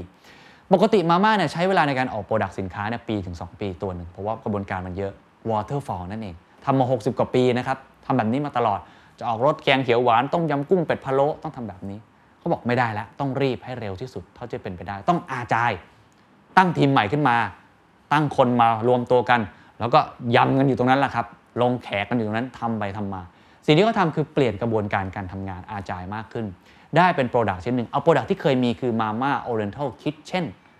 มา rebrand ครั้งใหม่ ตอนนี้ชื่อว่ามาม่าโอเคไข่เค็ม วัตถุดิบตอบโจทย์ผู้บริโภคไข่เค็มกำลังมาถูกไหมครับใครๆก็รู้สึกว่าเป็นวัตถุดิบที่แบบ in trendเปลี่ยน branding ให้มันดูเกาหลีมากขึ้น เอาน้องเจเจเจเลอร์มาเป็นพรีเซนเตอร์เพื่อให้มันดู touch กับคนมากขึ้น แต่ที่ผมชอบที่คุณเวทิตเล่าให้ผมฟังคือว่า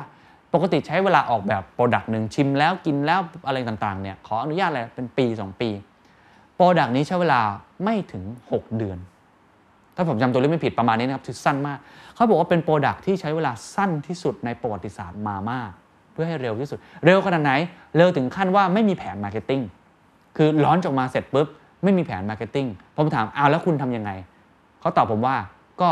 ไปลุยกันหน้างานเลยทำแผนหน้างานทำไปแก้ไปทำไปแก้ไป เป็น product แรกที่ไม่มีแผน marketing แต่ทำไปพร้อม ๆ กัน เพราะเขารอไม่ได้แล้วครับ เมื่อไหร่เขารอนั่นคือ Market Share ที่ลดลง branding ที่หายไป เพราะลูกค้าเปลี่ยนแปลงแล้ว นี่คือตัวอย่างหนึ่งที่ว่าทำวิธีการวนลูปเร็วๆ ไม่ใช่รอแบบ waterfall ใช้เวลาเร็วขึ้นกล้าล้มกล้าอะไรต่างๆ นี่คือตัวอย่างหนึ่งที่ผมว่าชัดมาก อีกตัวอย่างหนึ่งที่ผมว่าก็เป็นตัวอย่างที่ดีมาก และเป็นองค์กรภาครัฐ ก็คือกรมสัมภากรครับได้คุยกับคุณอธิบดีกรมสัมภากรคุณเอกนิตินะครับใช้วิธีการแบบนี้เลย ผมเดินเข้าไปในออฟฟิศเนี่ยเห็นป้าย เห็นแผ่นแปะแปะแปะแปะโพสต์อิทแล้วเขียนว่าอาจาย โหนี่องค์กรภาครัฐที่ใช้ agile แล้วเราก็ไม่แปลกใจเอาผลลัพธ์ก่อนเราเห็นเลยว่า การจ่ายภาษีอะไรต่างๆเนี่ยมันรวดเร็วมันสะดวกมากขึ้น เมื่อเทียบกับหน่วยงานราชการอื่นๆนะพูดตามตรงก็ถือว่าเป็น performance ที่ค่อนข้างดีมากนะครับเขาทำอะไรเขาบอกว่า 1. เขาพยายามครับที่จะเอาผู้เสียภาษีเป็นที่ตั้ง เห็น keyword ไหมครับ เอาผู้เสียภาษีเป็นที่ตั้ง ไม่ได้เอาคนทำงานในภาครัฐเป็นที่ตั้ง นี่คือ customer centricity มันเป็นเรื่องเดียวกัน เอาผู้เสียภาษีเป็นที่ตั้ง ตรงกลุ่ม ตรงใจ แล้วก็ตรงเป้า ใช้กลยุทธ์ที่ชื่อว่า D to drive drive ยังไงก็ได้ ให้สามารถที่จะสร้างผลิตภัณฑ์ Product ที่ตอบโจทย์ สร้างบริการที่ตอบโจทย์มากที่สุด เขาทำ digital transformation ครับ นักท่องเที่ยวสามารถคืนภาษีด้วยบล็อกเชนทำตัวเป็นแพลตฟอร์ม เปิด Open API ให้สตาร์ทอัพเนี่ยมาบริการประชาชนทำ Data Analytics ทำ Revenue Collection มี Innovation ในคนมา pitch ไอเดียกัน เอกชนมาช่วยเป็น Incubator นะครับ มี Hackathon ที่ชื่อว่า Hackatax นะ tax ก็คือภาษี ทำอย่างไรให้ถูกใจคนไทยทำ tax sandbox ก็พยายามทำกระบวนการต่างๆ มากมาย เชิญ design thinking design thinking expert เชิญฝรั่งมาสอนอะไรพวกนี้ เขาบอกว่าสิ่งที่เขาทำคือทำให้ดูก่อน เอาโปรเจกต์มาตั้ง แล้วค่อยเอาคนมารับผิดชอบว่าต้องทำอย่างไร อันเนี้ยเป็นตัวอย่างที่ชัดเจนมากขององค์กร ภาครัฐ ที่พยายามที่อาจายมากที่สุด ภาครัฐไม่ได้บอกว่าทำได้ดีนะครับ แต่พยายามอย่างยิ่ง นี่เป็นตัวอย่างหนึ่งที่ว่าทำไมอาจาย์จึงสำคัญ เพราะเขาต้องปรับตัวให้คล่องแคล่วแล้วก็ว่องไวอีกตัวอย่างหนึ่งครับ เป็นเทคเลยครับ ก็คือเรื่องของ KBTG นะครับกสิกร Business Technology Group คุณกระทิงเรืองโรดพูนผลครับเขาพูดชัดเจนตอนที่สัมภาษณ์เขาบอกว่าเราต้องเป็นช้างที่เต้นได้ เพราะจริงๆแบงค์ใหญ่แบงค์เป็นช้างอะแบงค์ตัวใหญ่มาก เขาต้องเป็นช้างที่เต้นได้คืออาจายคล่องแคล่วว่องไวเขาใช้คำว่าอาจาย transformation นะครับเป็นช้างเต้นได้เป็นปาวานเพชรฆาตมี 3S ครับเขามี security อยู่แล้ว มีสเกลที่ใหญ่อยู่แล้ว แต่ต้องมี speed เข้ามาด้วย speed scale แล้วก็ security สิ่งที่เขาทำครับ 1. restructure ครับปรับโครงสร้างองค์กรนะครับทีมที่อยู่ใกล้ ๆ กันเอามารวมกันเลยครับ เพราะว่าสำหรับลูกค้าเนี่ยมองเป็นเรื่องเดียวกัน มีหลายคนเคยถามผมว่าเวลาตั้งทีมใหม่ๆ ที่เป็น scrum team ตั้ง BU ใหม่หลังจากนี้ควรจะตั้งด้วยมุมคิดยังไง หัวใจสำคัญคือตั้งตามลูกค้า อย่าตั้งตาม BU อย่าตั้งตาม product ของตัวคุณเอง ตั้งตามลูกค้าเสมอลูกค้าต้องการอะไร ต้องมีทีม support ลูกค้าในมุมนั้นเสมอแบงก์ KBTG ทำแบบนี้ครับเพราะว่า product เขาเยอะ แต่สิ่งที่เขาทำไม่ได้ทำตาม BU ของตัวเอง แต่ตั้งตามลูกค้าของตัวเอง อันที่2ครับเขา redesign process ครับก็คือการทำให้มัน agile มากขึ้น process อะไรที่มันยาวเกินไป ตัดให้สั้นได้ไหม ไม่จำเป็นตัดทิ้งไปเลย พยายามตัดรวบนะครับทำให้กระชับมากขึ้น กระบวนการส่วนที่ใช้คนทำให้มี error น้อยที่สุด process ที่ไม่ต้องใช้คนก็ automate ไปเลยนะครับอันที่3ครับปรับวิธีการทำงานและการสื่อสาร agile หัวใจสำคัญคือต้องสื่อสารกันเยอะๆนะครับต้องเจอหน้ากันบ่อยๆ อาจจะซูมก็ได้นะครับแต่ต้องคุยกันเยอะๆ feedback กันเยอะๆภาพที่ผมอยากให้มองคืออย่ายึดที่ process นะครับมีภาพภาพหนึ่ง ที่เป็นภาพที่ผมว่าเป็นตัวแทน agile ที่ดีมากคือ มันมีผลแอปเปิลคุณคิดภาพเป็นต้นแอปเปิลมีผลแอปเปิลอยู่ข้างบนนะครับผลแอปเปิลนี้ในตอนแรกมันอยู่อยู่ตำแหน่งหนึ่ง แต่ตอนหลังมันย้ายที่ไป ความหมายของการย้ายที่คือผู้บริโภคเปลี่ยนไปอยู่อีกที่หนึ่ง แต่บันไดที่เราพาดอยู่ในต้นไม้นั้นยังอยู่ที่เดิม นั่นหมายความว่า process ของคุณยังเหมือนเดิม คุณทำให้ตาย 2 ปีกว่าจะสำเร็จ ปรากฏผลแอปเปิลย้ายไปแล้ว ความหมายของ agile ครับ ต้องใช้คำว่าบันไดคนครับคนต้องมาต่อตัวเป็นบันได เพื่อไปคว้าแอปเปิลนั้นให้ได้ ไม่สนใจว่า process คืออะไร สนใจแค่คุณได้ผลลัพธ์ result หรือ outcome เป้าหมายนั้นหรือไม่นี่คือหัวใจของ agile นะครับและอันสุดท้ายอันที่4ครับคือ culture ครับก็คุณกระทิงก็ทำโดยการทดลองทำเป็น squad ทำชิ้นเล็กๆ เริ่มให้เล็กแล้วก็ไปทดสอบกับลูกค้าอย่างรวดเร็ว 2 สัปดาห์ คุณกระทิงใช้คำว่า dog feeding ถ้าผมจำไม่ผิดนะครับ คือให้อาหารหมาทำอะไรไม่รู้แหละใน product ในองค์กรอะ ให้พนักงานทำก่อนครับให้พนักงานลองใช้ก่อน เขาทำเรื่องเออ touchless การเปิดตู้ล็อกเกอร์โดยที่ไม่ต้องสัมผัสนะครับการสามารถที่จะสั่งอาหารได้โดยที่ไม่ต้องสัมผัส เริ่มยังไงรู้ไหมครับทำในองค์กรก่อนเลย ก็คือคุณทำอาหารหมามาคุณก็กินอาหารหมาของตัวเองไปก่อน นี่เป็นศัพท์ของสตาร์ทอัพซึ่งผมว่าน่าสนใจคือไม่ต้องทดลองใครทดลองกับตัวเองก่อนนะครับมีวิธีการคิดที่ retro คือย้อนกลับไปคิดด้วยว่าแต่ละสัปดาห์เราผ่านอะไรมาบ้าง เพื่อจะได้เห็นกระบวนการการพัฒนา แล้วก็พยายามหาอาจารย์โค้ชให้ได้ในองค์กรนี่คือ KBTG นะครับทิ้งท้ายครับ ผมว่าเป็นผู้บริหาร 2 ท่านที่มีวิธีอาจารย์ที่น่าสนใจครับ คุณเศรษฐาแสนสิริครับ ฉีกตำราสู้สงครามเขาใช้คำนี้เลยว่า ทุกวันนี้ต้องบริหารจัดการโดยอย่าใช้เหตุผลมาก เอา speed เข้าว่าดีกว่า เวลานี้เป็นโหมดสงคราม และช่วงสงครามหลาย ๆ อย่างจะไร้เหตุผล ถ้าบอกจะส่งมอบบ้าน 60 วันเขาหาร 2 เหลือ 30 วัน ถ้าเกิดว่าจะคิด creative marketing ต่างๆ บอกว่า 2 สัปดาห์ ผมให้สัปดาห์เดียว คือเอาความเร็วเข้าสู้ อีกท่านหนึ่งครับ คือบำรุงราษฎร์ครับบำรุงราษฎร์นี่น่าสนใจเป็นโรงพยาบาลที่เป็นในแง่ของการจัดการ ในแง่ของลูกค้าเนี่ยอันดับหนึ่งอยู่แล้วเนาะนะเป็นราคาที่พรีเมียมมากเขามีกวิธีการที่อาจารย์ปรับตัวได้ค่อนข้างเร็วเหมือนกันแม้ว่าจะเป็นโรงพยาบาล คุณต้องเข้าใจกับว่าโรงพยาบาลเนี่ยบางคนพูดว่าข้างในเนี่ยโอ้โหฮ i ร r คีสูงมาก เพราะว่ามันต้องการความ security สูง มันต้องการความน่าเชื่อถือสูงมาก คุณหมอเนี่ยต้องมีระบบการสั่งการที่เป๊ะมากๆ แต่บรุงราชก็ทำได้ดีครับเขาบอกว่าตอนที่เกิดโควิดเนี่ยเขาตั้ง command center ตั้งแต่เดือนอะไรรู้ไหมครับธันวาคม คนอื่นรู้ตัวกุมภาผมก็รู้ตัวกุมภาบางคนอาจจะช้าหน่อยมีนาบำรุงราษฎร์ตั้ง command center ตั้งแต่เดือนธันวาคม เพราะว่าเขาเห็นแล้วว่าจีนมา แล้วก็ดูโปรโตคอลทั้งหมดว่าต้องเตรียมตัวอะไรบ้าง หลังตั้ง command center ให้ทุกคนย้ายไปทำงาน แล้วกลับมารายงานทุกวันนะหัวหน้ากลับมารายงานทุกวัน แล้วก็สร้าง เรื่องของ culture ใหม่ ๆ ให้เกิดการทำงานที่คล่องแคล่วว่องไวมากขึ้น นี่เป็นตัวอย่างของการทำงานแบบ agileมากขึ้น มีตัวอย่างหลายตัวอย่างที่ไม่จำเป็นต้องคุณต้องเป็นเทคนะครับทำยังไงก็ได้ให้คล่องแคล่วว่องไวที่สุด อย่าลืมครับ Apple ผลนั้นมันย้ายที่ไปแล้ว ถ้าคุณยังใช้บันไดอันเดิม คุณอาจจะตกขบวน แล้วก็ไม่ประสบความสำเร็จได้นะครับพูดไปแล้ว3หัวข้อครับ differentiate customer centricity แล้วก็ agile หัวข้อที่ 4 ที่อยากจะพูดเป็นหัวข้อที่จริง ๆ บางคนอาจจะบอกว่าเป็นหัวข้อแรกเลยก็ว่าได้นะครับ ก็คือคำว่า lean ครับ L E A N วิชาตัวเบา เป็นคำที่เป็นคำพีสำหรับทุกผู้บริหารจริง ๆ ไม่มีใครไม่ทำอีกต่อไป อากูไพบูลบอกครับว่า รายได้ฟ้าสร้างให้ แต่ว่ารายจ่ายเราลิขิตได้เอง ต้นทุนเราลิขิตได้เองครับ คุณจะได้รายได้สูงเท่าไหร่ ถ้ารายจ่ายหรือต้นทุนไม่ว่าจะเป็นต้นทุนแบบไหนเองก็ตามทีในทางบัญชี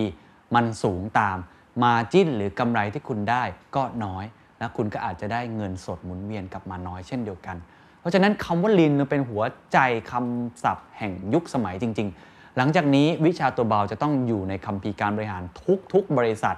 ทุกๆ การจัดการทั้งหมด แต่คำว่า lean มีหลายมิติ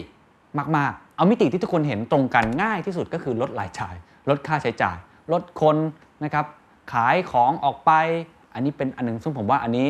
จริง ๆ ไม่ได้พูดว่าเป็นศาสตร์หรือเป็นศิลป์นะแต่เป็นสิ่งที่มัน common sense นะครับ อันนี้ไม่ได้อะไรซับซ้อน อะไรที่ไม่จำเป็นก็ตัดทิ้งออกไปให้หมดนะครับ แต่ lean ในอีกความหมายหนึ่งคือทำสิ่งเดิมให้มี efficiency มากขึ้น มี effective ที่มากขึ้น นั่นหมายความว่าคุณทำยังไงก็ได้ให้ process คุณสั้นลง ผมพูดไปเรื่องอาจายแล้ว process ต้อง redesign process แต่อันที่ 2 ก็คือว่า automate ครับ เอาหุ่นยนต์มาแทน ตรงไหนที่สามารถเอาหุ่นยนต์มาแทนได้ ต้องใช้ให้ได้มากที่สุด พื่อการลดต้นทุนนั้น lean คือต้องเอาเทคโนโลยีมาใช้ให้เกิด productivity มากที่สุด มีหลายบริษัทที่ทำแบบนี้ ผมว่าในโรงงานอุตสาหกรรมหลาย ๆ ที่ก็ทำแบบนี้มากยิ่งขึ้นนะครับผมเคยได้คุยกับเจ้าสัวธนินนะครับบอกว่าเขาไปตั้งโรงงานแห่งหนึ่งไปเทคโอเวอร์บริษัทหนึ่งในยุโรปตะวันออกนะครับเป็นโรงงานเนี่ยทำพวกอาหารสัตว์ พวกสินค้าเกษตรอะไรของเขาที่แหละ พวกหมูไก่อะไรก็ว่ากันไป ผมจำไม่ได้ว่าทำอะไร แต่ที่จำได้แม่นมาก ๆ คือ โรงงานแห่งนั้นมีคนที่ออเปเรตอยู่ในนั้นเพียงแค่ 7 คน นอกนั้นใช้หุ่นยนต์หมดเลยครับออโตเมตทั้งหมดลีนไหมครับลีนมากนะครับ ใช้คนไม่เยอะที่สำคัญที่สุดช่วงโควิดก็ยังเดินหน้าต่อได้ เพราะคนมันไม่เยอะสามารถจัดการอะไรต่างๆได้เนี่ยเป็นเป็นตัวอย่างหนึ่งที่ว่าหลังจากนี้เราจะต้องกลับมาดู process ของตัวเองครับว่าใช้เทคโนโลยีมา support ตรงไหนได้บ้าง จริงๆ ผมว่าเรื่องการ work from home ก็เป็นตัวอย่างหนึ่งของการ lean นะครับผมทราบมาว่าหลาย ๆ แบงค์เนี่ยมันก่อนได้คุยกับผู้บริหารแบงค์เนี่ยขออนุญาตไม่เอ่ยชื่อเพราะว่าอาจจะไม่ได้ต้องการเป็นข่าวเนี่ย cost ค่าใช้จ่ายเรื่องการบริหารต่อปีเนี่ยลดลงไปกว่า 10-20%ลดลงไปเยอะมาก เพราะเขาอนุญาตให้พนักงานของตัวเองทำงานที่บ้าน ก็ไม่ต้องมาออฟฟิศค่าไฟก็ลด ค่าบริหารจัดการต่างๆ ก็ลดลงไป ตัวอย่างแบบนี้เป็นต้น เพราะฉะนั้นคุณต้องหาทุกกระบวนการทุกวิธีการครับ จะใช้เทคโนโลยีต่างๆ มาช่วยก็ได้ หรือพยายามเป็น redesign process ให้ตัวเองคุณ lean มากที่สุดอันที่3ครับลดคนก็แล้วนะครับลดรายจ่ายก็แล้ว หรือว่าในเรื่องของเทคโนโลยีก็แล้ว outsource ครับเป็นตัวอย่างหนึ่งที่ผมว่าหลังจากนี้คำว่า outsourcing economy ก็จะเป็นเทรนด์อนาคตมากขึ้น คนไม่อยากกอดภาระเอาไว้ อะไรที่ไม่ใช่ core business อะไรไม่ใช่สิ่งที่คุณถนัดไม่ต้องทำมันครับ ทำมันเล็กๆก่อนทำมันเล็กๆหมายความว่าเช่น ไม่ว่าจะเป็นเรื่องของบัญชี ไม่ว่าจะเป็นเรื่องของกฎหมาย ไม่ว่าจะเป็นเรื่องของ HR บางที หรือเรื่องอื่นๆนะครับ คนขับรถช่างไฟทำสวนเอาซอสให้หมดครับ อันนี้เป็นอีกรูปแบบหนึ่งผมเห็นหลาย ๆ บริษัทสตาร์ทอัพมีพนักงานจริง 5 คนนอกนั้นเอาซอสหมดเลย แต่ว่าได้รายได้เยอะมากนะครับ เพราะว่าเขาต้นทุนต่ำ ที่สำคัญที่สุดการเอาซอสมันมีข้อดีคือว่าบางทีคุณไม่จำเป็นต้องแบกรับค่าใช้จ่ายต้นทุนที่สูงมากนะเป็น subscription model ครับคุณลงทุนไปค่อยๆ ถ้าคุณโตคุณก็เพิ่มเพิ่มเพิ่มไปเรื่อยๆ เป็นระบบเช่าซื้อ ผมเห็นระบบสำนักงาน อุปกรณ์สำนักงานมากมาย ก็กระโดดมาทางนี้มากขึ้นปรินเตอร์เอง หรือว่าใน Standard เองตอนนี้เครื่องใช้สำนักงานตอนนี้เรากำลังมองโมเดลเรื่องการเช่าซื้อมากยิ่งขึ้น เพราะว่าเราไม่สามารถแบกรับการซื้ออุปกรณ์ Mac หรือคอมพิวเตอร์ต่างๆเนี่ยแล้วก็ต้องมาซ่อมบำรุงอีก 5 ปีมันก็เสื่อมอีก มันมันเป็นต้นทุนที่จมมาก ๆ ลงทุนครั้งหนึ่งเป็น sunk cost ครับเยอะมากเป็น subscription model ดีกว่าเป็น outsource ออกไป อันนี้ผมว่าเป็นเป็นธุรกิจหนึ่งที่น่าสนใจ อย่างบริษัทที่เพิ่งเข้าตลาดหลักทรัพย์ไปครับสยามราชธานีก็เป็นบริษัท outsourcing เลย เติบโตมากนะครับเขาทำทุกอย่างเนาะเป็นตั้งแต่พนักงานขับรถพนักงานทำสวนช่างแอดมินจนกระทั่งว่าพนักงานที่จด มิเตอร์ไฟครับ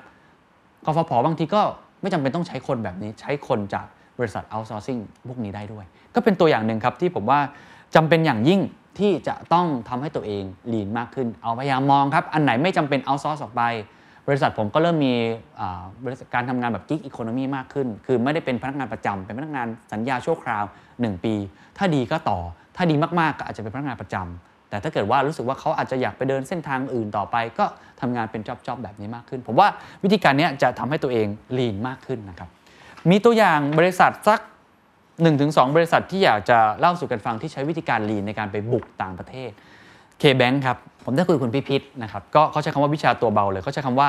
asset light digital expansion asset ก็คือสินทรัพย์เนาะ light ก็คือเบา การขยายธุรกิจโดยใช้ดิจิทัลแบบ asset light การลงทุนที่เบา เขาไปลงทุนในประเทศจีน กลยุทธ์ภาพแบงก์แต่ก่อนเวลาจะไปทำอะไรเนี่ยนะครับจะไปปล่อยสินเชื่อที่อื่นจะไปลงทุนเนี่ยต้องเอาสาขาไปตั้ง ต้องเอาคนไปตั้ง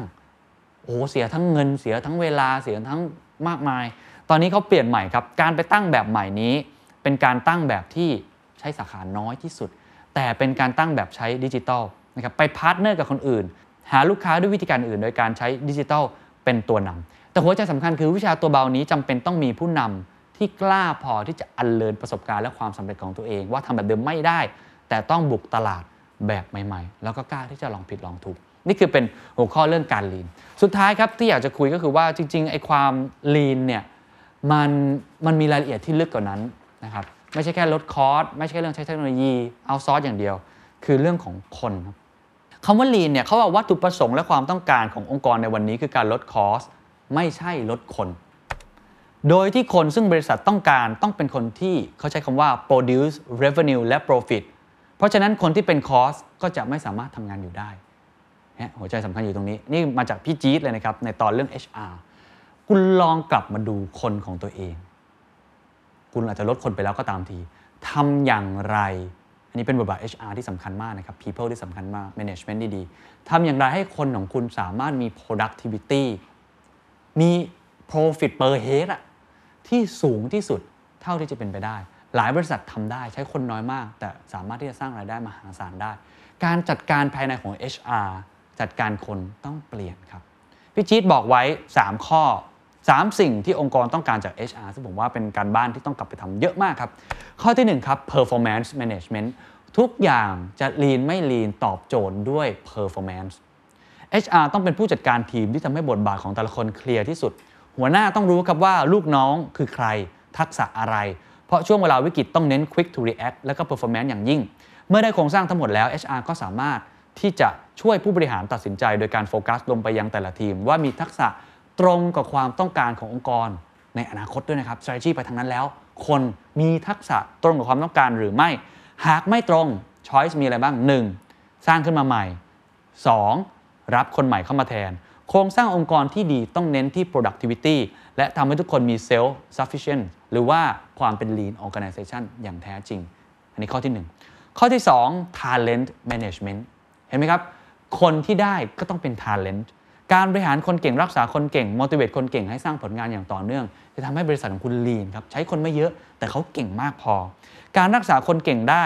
ตรงนี้เป็นหน้าที่ที่สำคัญมากของการบริหารจัดการคนหรือ HR จะต้องเร็วอาจายโฟกัสมาก ๆ ต้องมี capability ไม่ต้องคิดครับที่จะจ้างพนักงานให้ทำงานกับเราไปตลอดก็ได้นะครับแต่เป็น capability ที่ใช้งานได้เลยทันที ถ้าทำยังไงให้คนเก่งมา อันนี้เป็นอีกการบ้านหนึ่งที่ต้องทำแล้วข้อที่ 3 ครับ ใช้คำว่า competitive advantage นะครับก็คือเริ่มจากการสร้างบรรยากาศให้เกิดการแข่งขันในองค์กรและคู่แข่งข้างนอก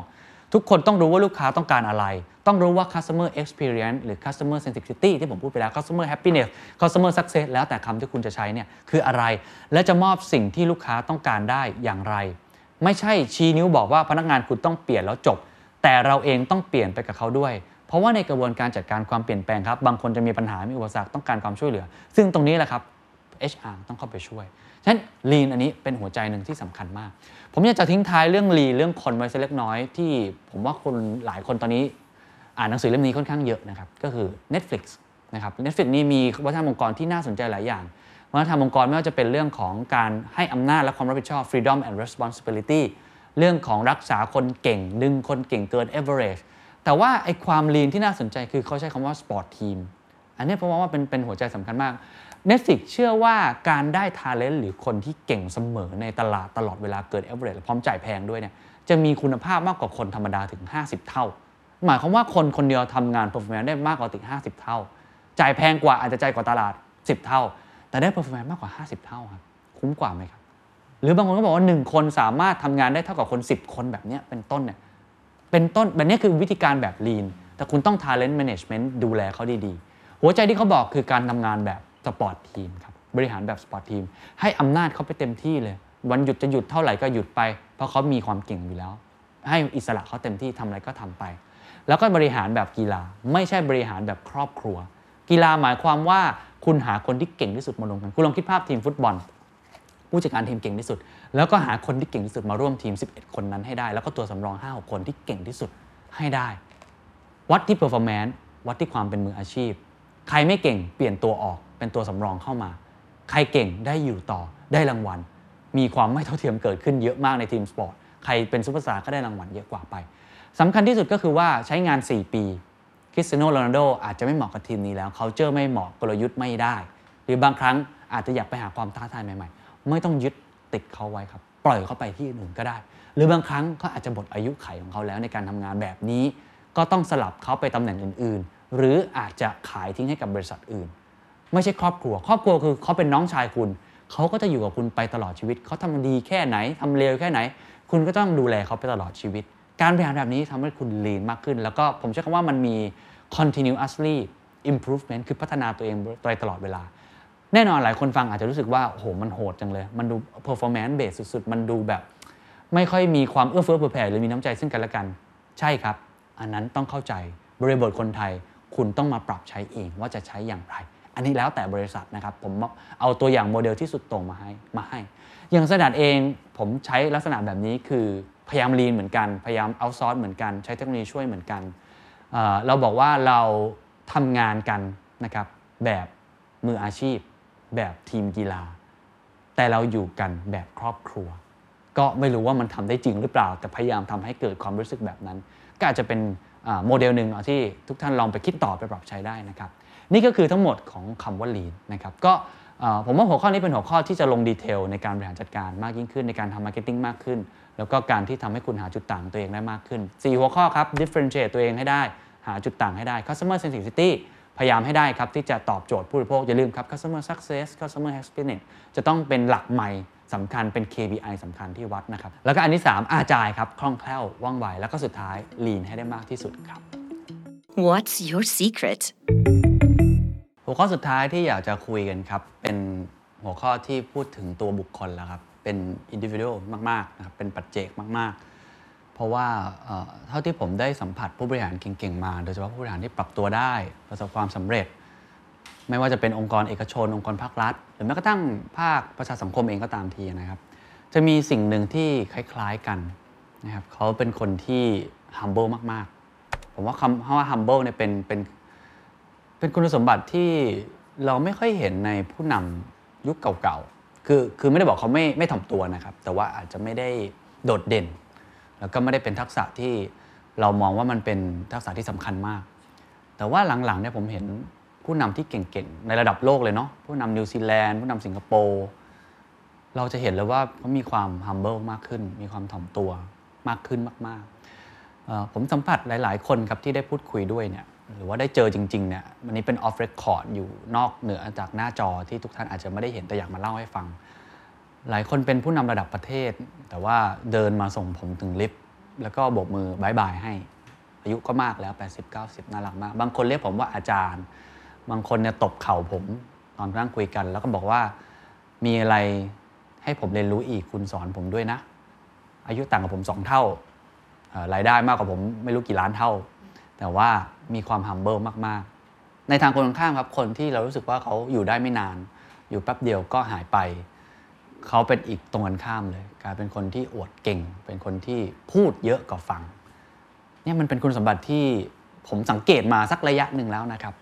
แล้วบังเอิญได้ไปอ่านหนังสือ Good to Great นี่แหละของคุณจิมคอลลินส์เขาเขียนบทแรกเลยนะครับ นอกเหนือจาก AH concept ที่ผมอธิบาย บทแรกจริง ๆ ของเขาเนี่ยคือคำว่า level 5 leadership เขามีสามเหลี่ยมพีระมิดนะครับเพื่อดูคุณสมบัติของผู้นำในแต่ละเลเวลว่าคุณจะสามารถพัฒนาตัวเองเป็นศักยภาพแบบไหนได้บ้าง ก็มีตั้งแต่เลเวลแรกก็คือเลเวลที่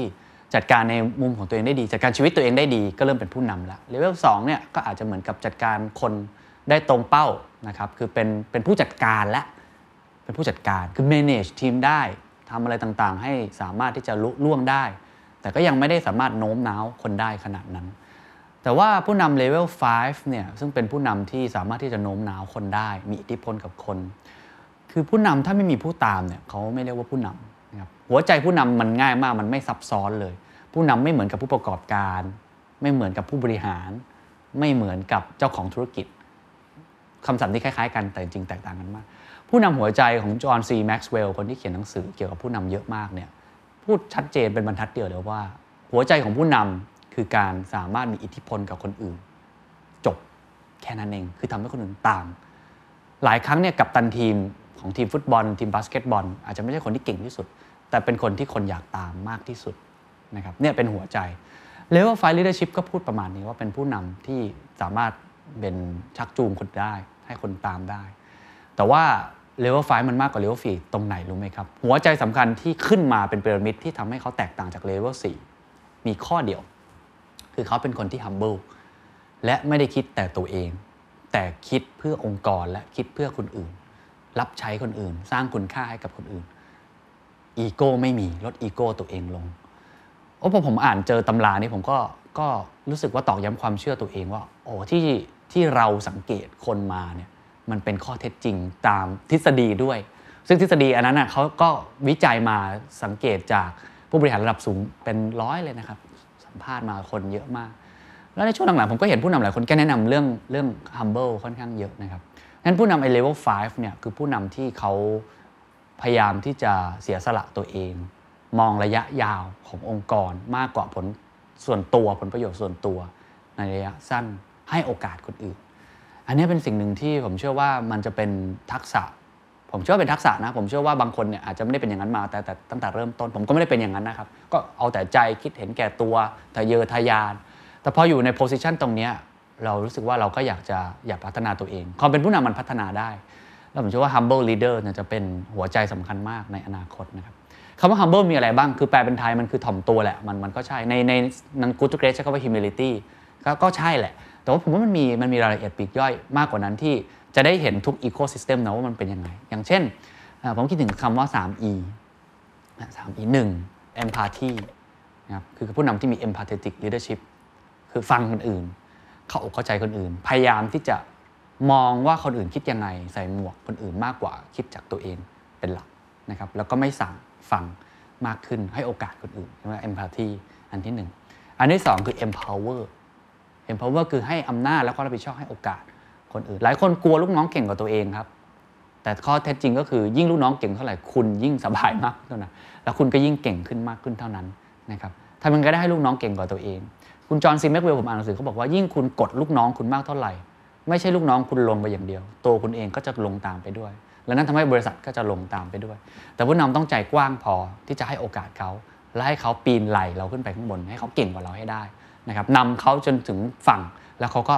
าองค์กรไปข้างหน้า ได้ดีกว่าเราด้วยซ้ำเป็น successor นั่นคือหน้าที่ผู้นำที่แท้จริงคือการ empower แต่คุณต้องไม่กอดงานของตัวเองไว้ ไม่กอดผลประโยชน์ของตัวเองไว้ ไม่กอดเกียรติยศของตัวเองไว้ ต้องพยายามลดตรงนี้ให้มากที่สุด ก็ empower ครับและอันที่ 3 ครับที่ผมเห็นก็คือ engage ผู้นำถ้าไม่มี engage ไม่มีปฏิสัมพันธ์ ไม่มีการเข้าไปเดินเข้าไปหาผู้ตามเนี่ยหรือว่าโน้มตัวลงไปเนี่ย ว่าเขาก็จะไม่สามารถที่จะเชื่อคุณได้ ไม่ตามคุณได้ แล้วองค์กรปัจจุบันเนี่ยทุกท่านทราบดีครับผู้บริโภคเปลี่ยนพนักงานคุณก็เปลี่ยนเหมือนกันนะพนักงานคุณรู้สึกมีอำนาจในตัวเองเป็นผู้เลือกมากยิ่งขึ้น เขาหลากหลายมากขึ้นเขาเขามีความต้องการเฉพาะบุคคลที่ไม่เหมือนกันมากขึ้นนะครับสิ่งหนึ่งที่คุณต้องทำมาก ๆ ก็คือ engage กับเขามันเลยมีคำศัพท์แห่งยุคของ HR ยุคใหม่หลังจากนี้เลยก็คือ employee engagement employee experience คำแบบนี้มันเกิดขึ้นเพราะอะไร เพราะว่าคนมันเปลี่ยน ผู้นำก็ต้อง engage กับเขา คุณไม่สามารถนั่งอยู่บนหอคอยงาช้าง แล้วก็สั่งการ โดยที่คุณไม่เข้าใจอะไรเลยได้ คุณจะมุ่งองค์กรไปข้างหน้า โดยที่คุณไม่รู้ว่าคนข้างล่างเขาคิดเห็นอย่างไร เขาลำบากยังไงกับกลยุทธ์ของคุณเนี่ยคุณจะเลี้ยวซ้ายทีจะเลี้ยวขวาทีเนี่ยคุณไม่สนใจคนอื่นเนี่ยมันมันเดินไปข้างหน้าไม่ได้ ก็เลยมีคำพูดของปีเตอร์ดรักเกอร์ว่า culture eat strategy as a breakfast ก็คือ คุณ strategy ดีแค่ไหนอะคุณโดนไอ้วัฒนธรรมองค์กรกินเป็นอาหารเช้าทุกวัน เพราะฉะนั้นจะขับเคลื่อน strategy ได้คนเป็นหัวใจสำคัญ ก็ต้อง engage กับเขาให้ได้มากที่สุดเข้าใจเขา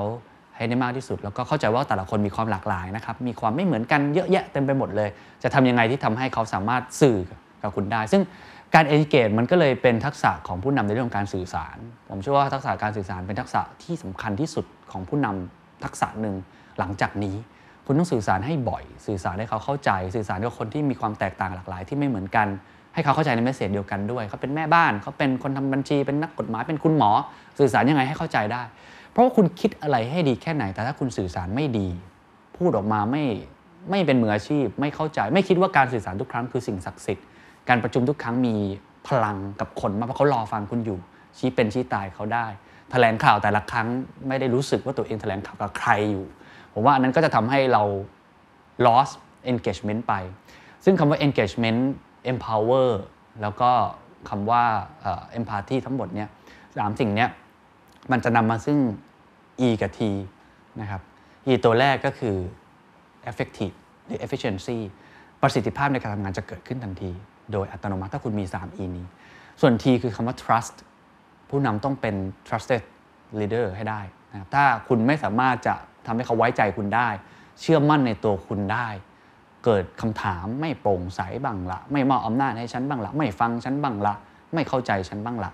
คุณก็ไม่สามารถที่จะนำคนได้อีกต่อไปนะครับเพราะฉะนั้นผมก็เลยรู้สึกว่าไอ้คำว่า humble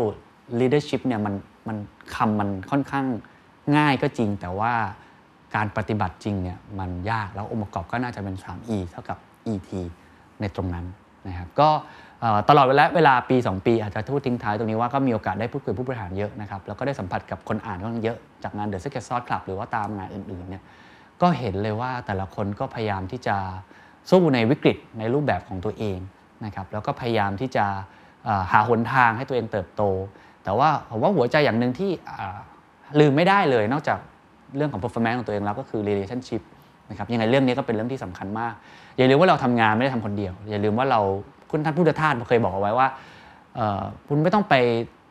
ปฏิบัติธรรมหรอก คุณเป็นมนุษย์โลกธรรมดาก็สามารถปฏิบัติธรรมได้โดยการทำงาน คุณทำงานแล้วคุณลองวัดกับตัวเองส่องกระจกแล้วดูว่าตัวเองเป็นคนที่ดีขึ้นในทุกวันหรือเปล่า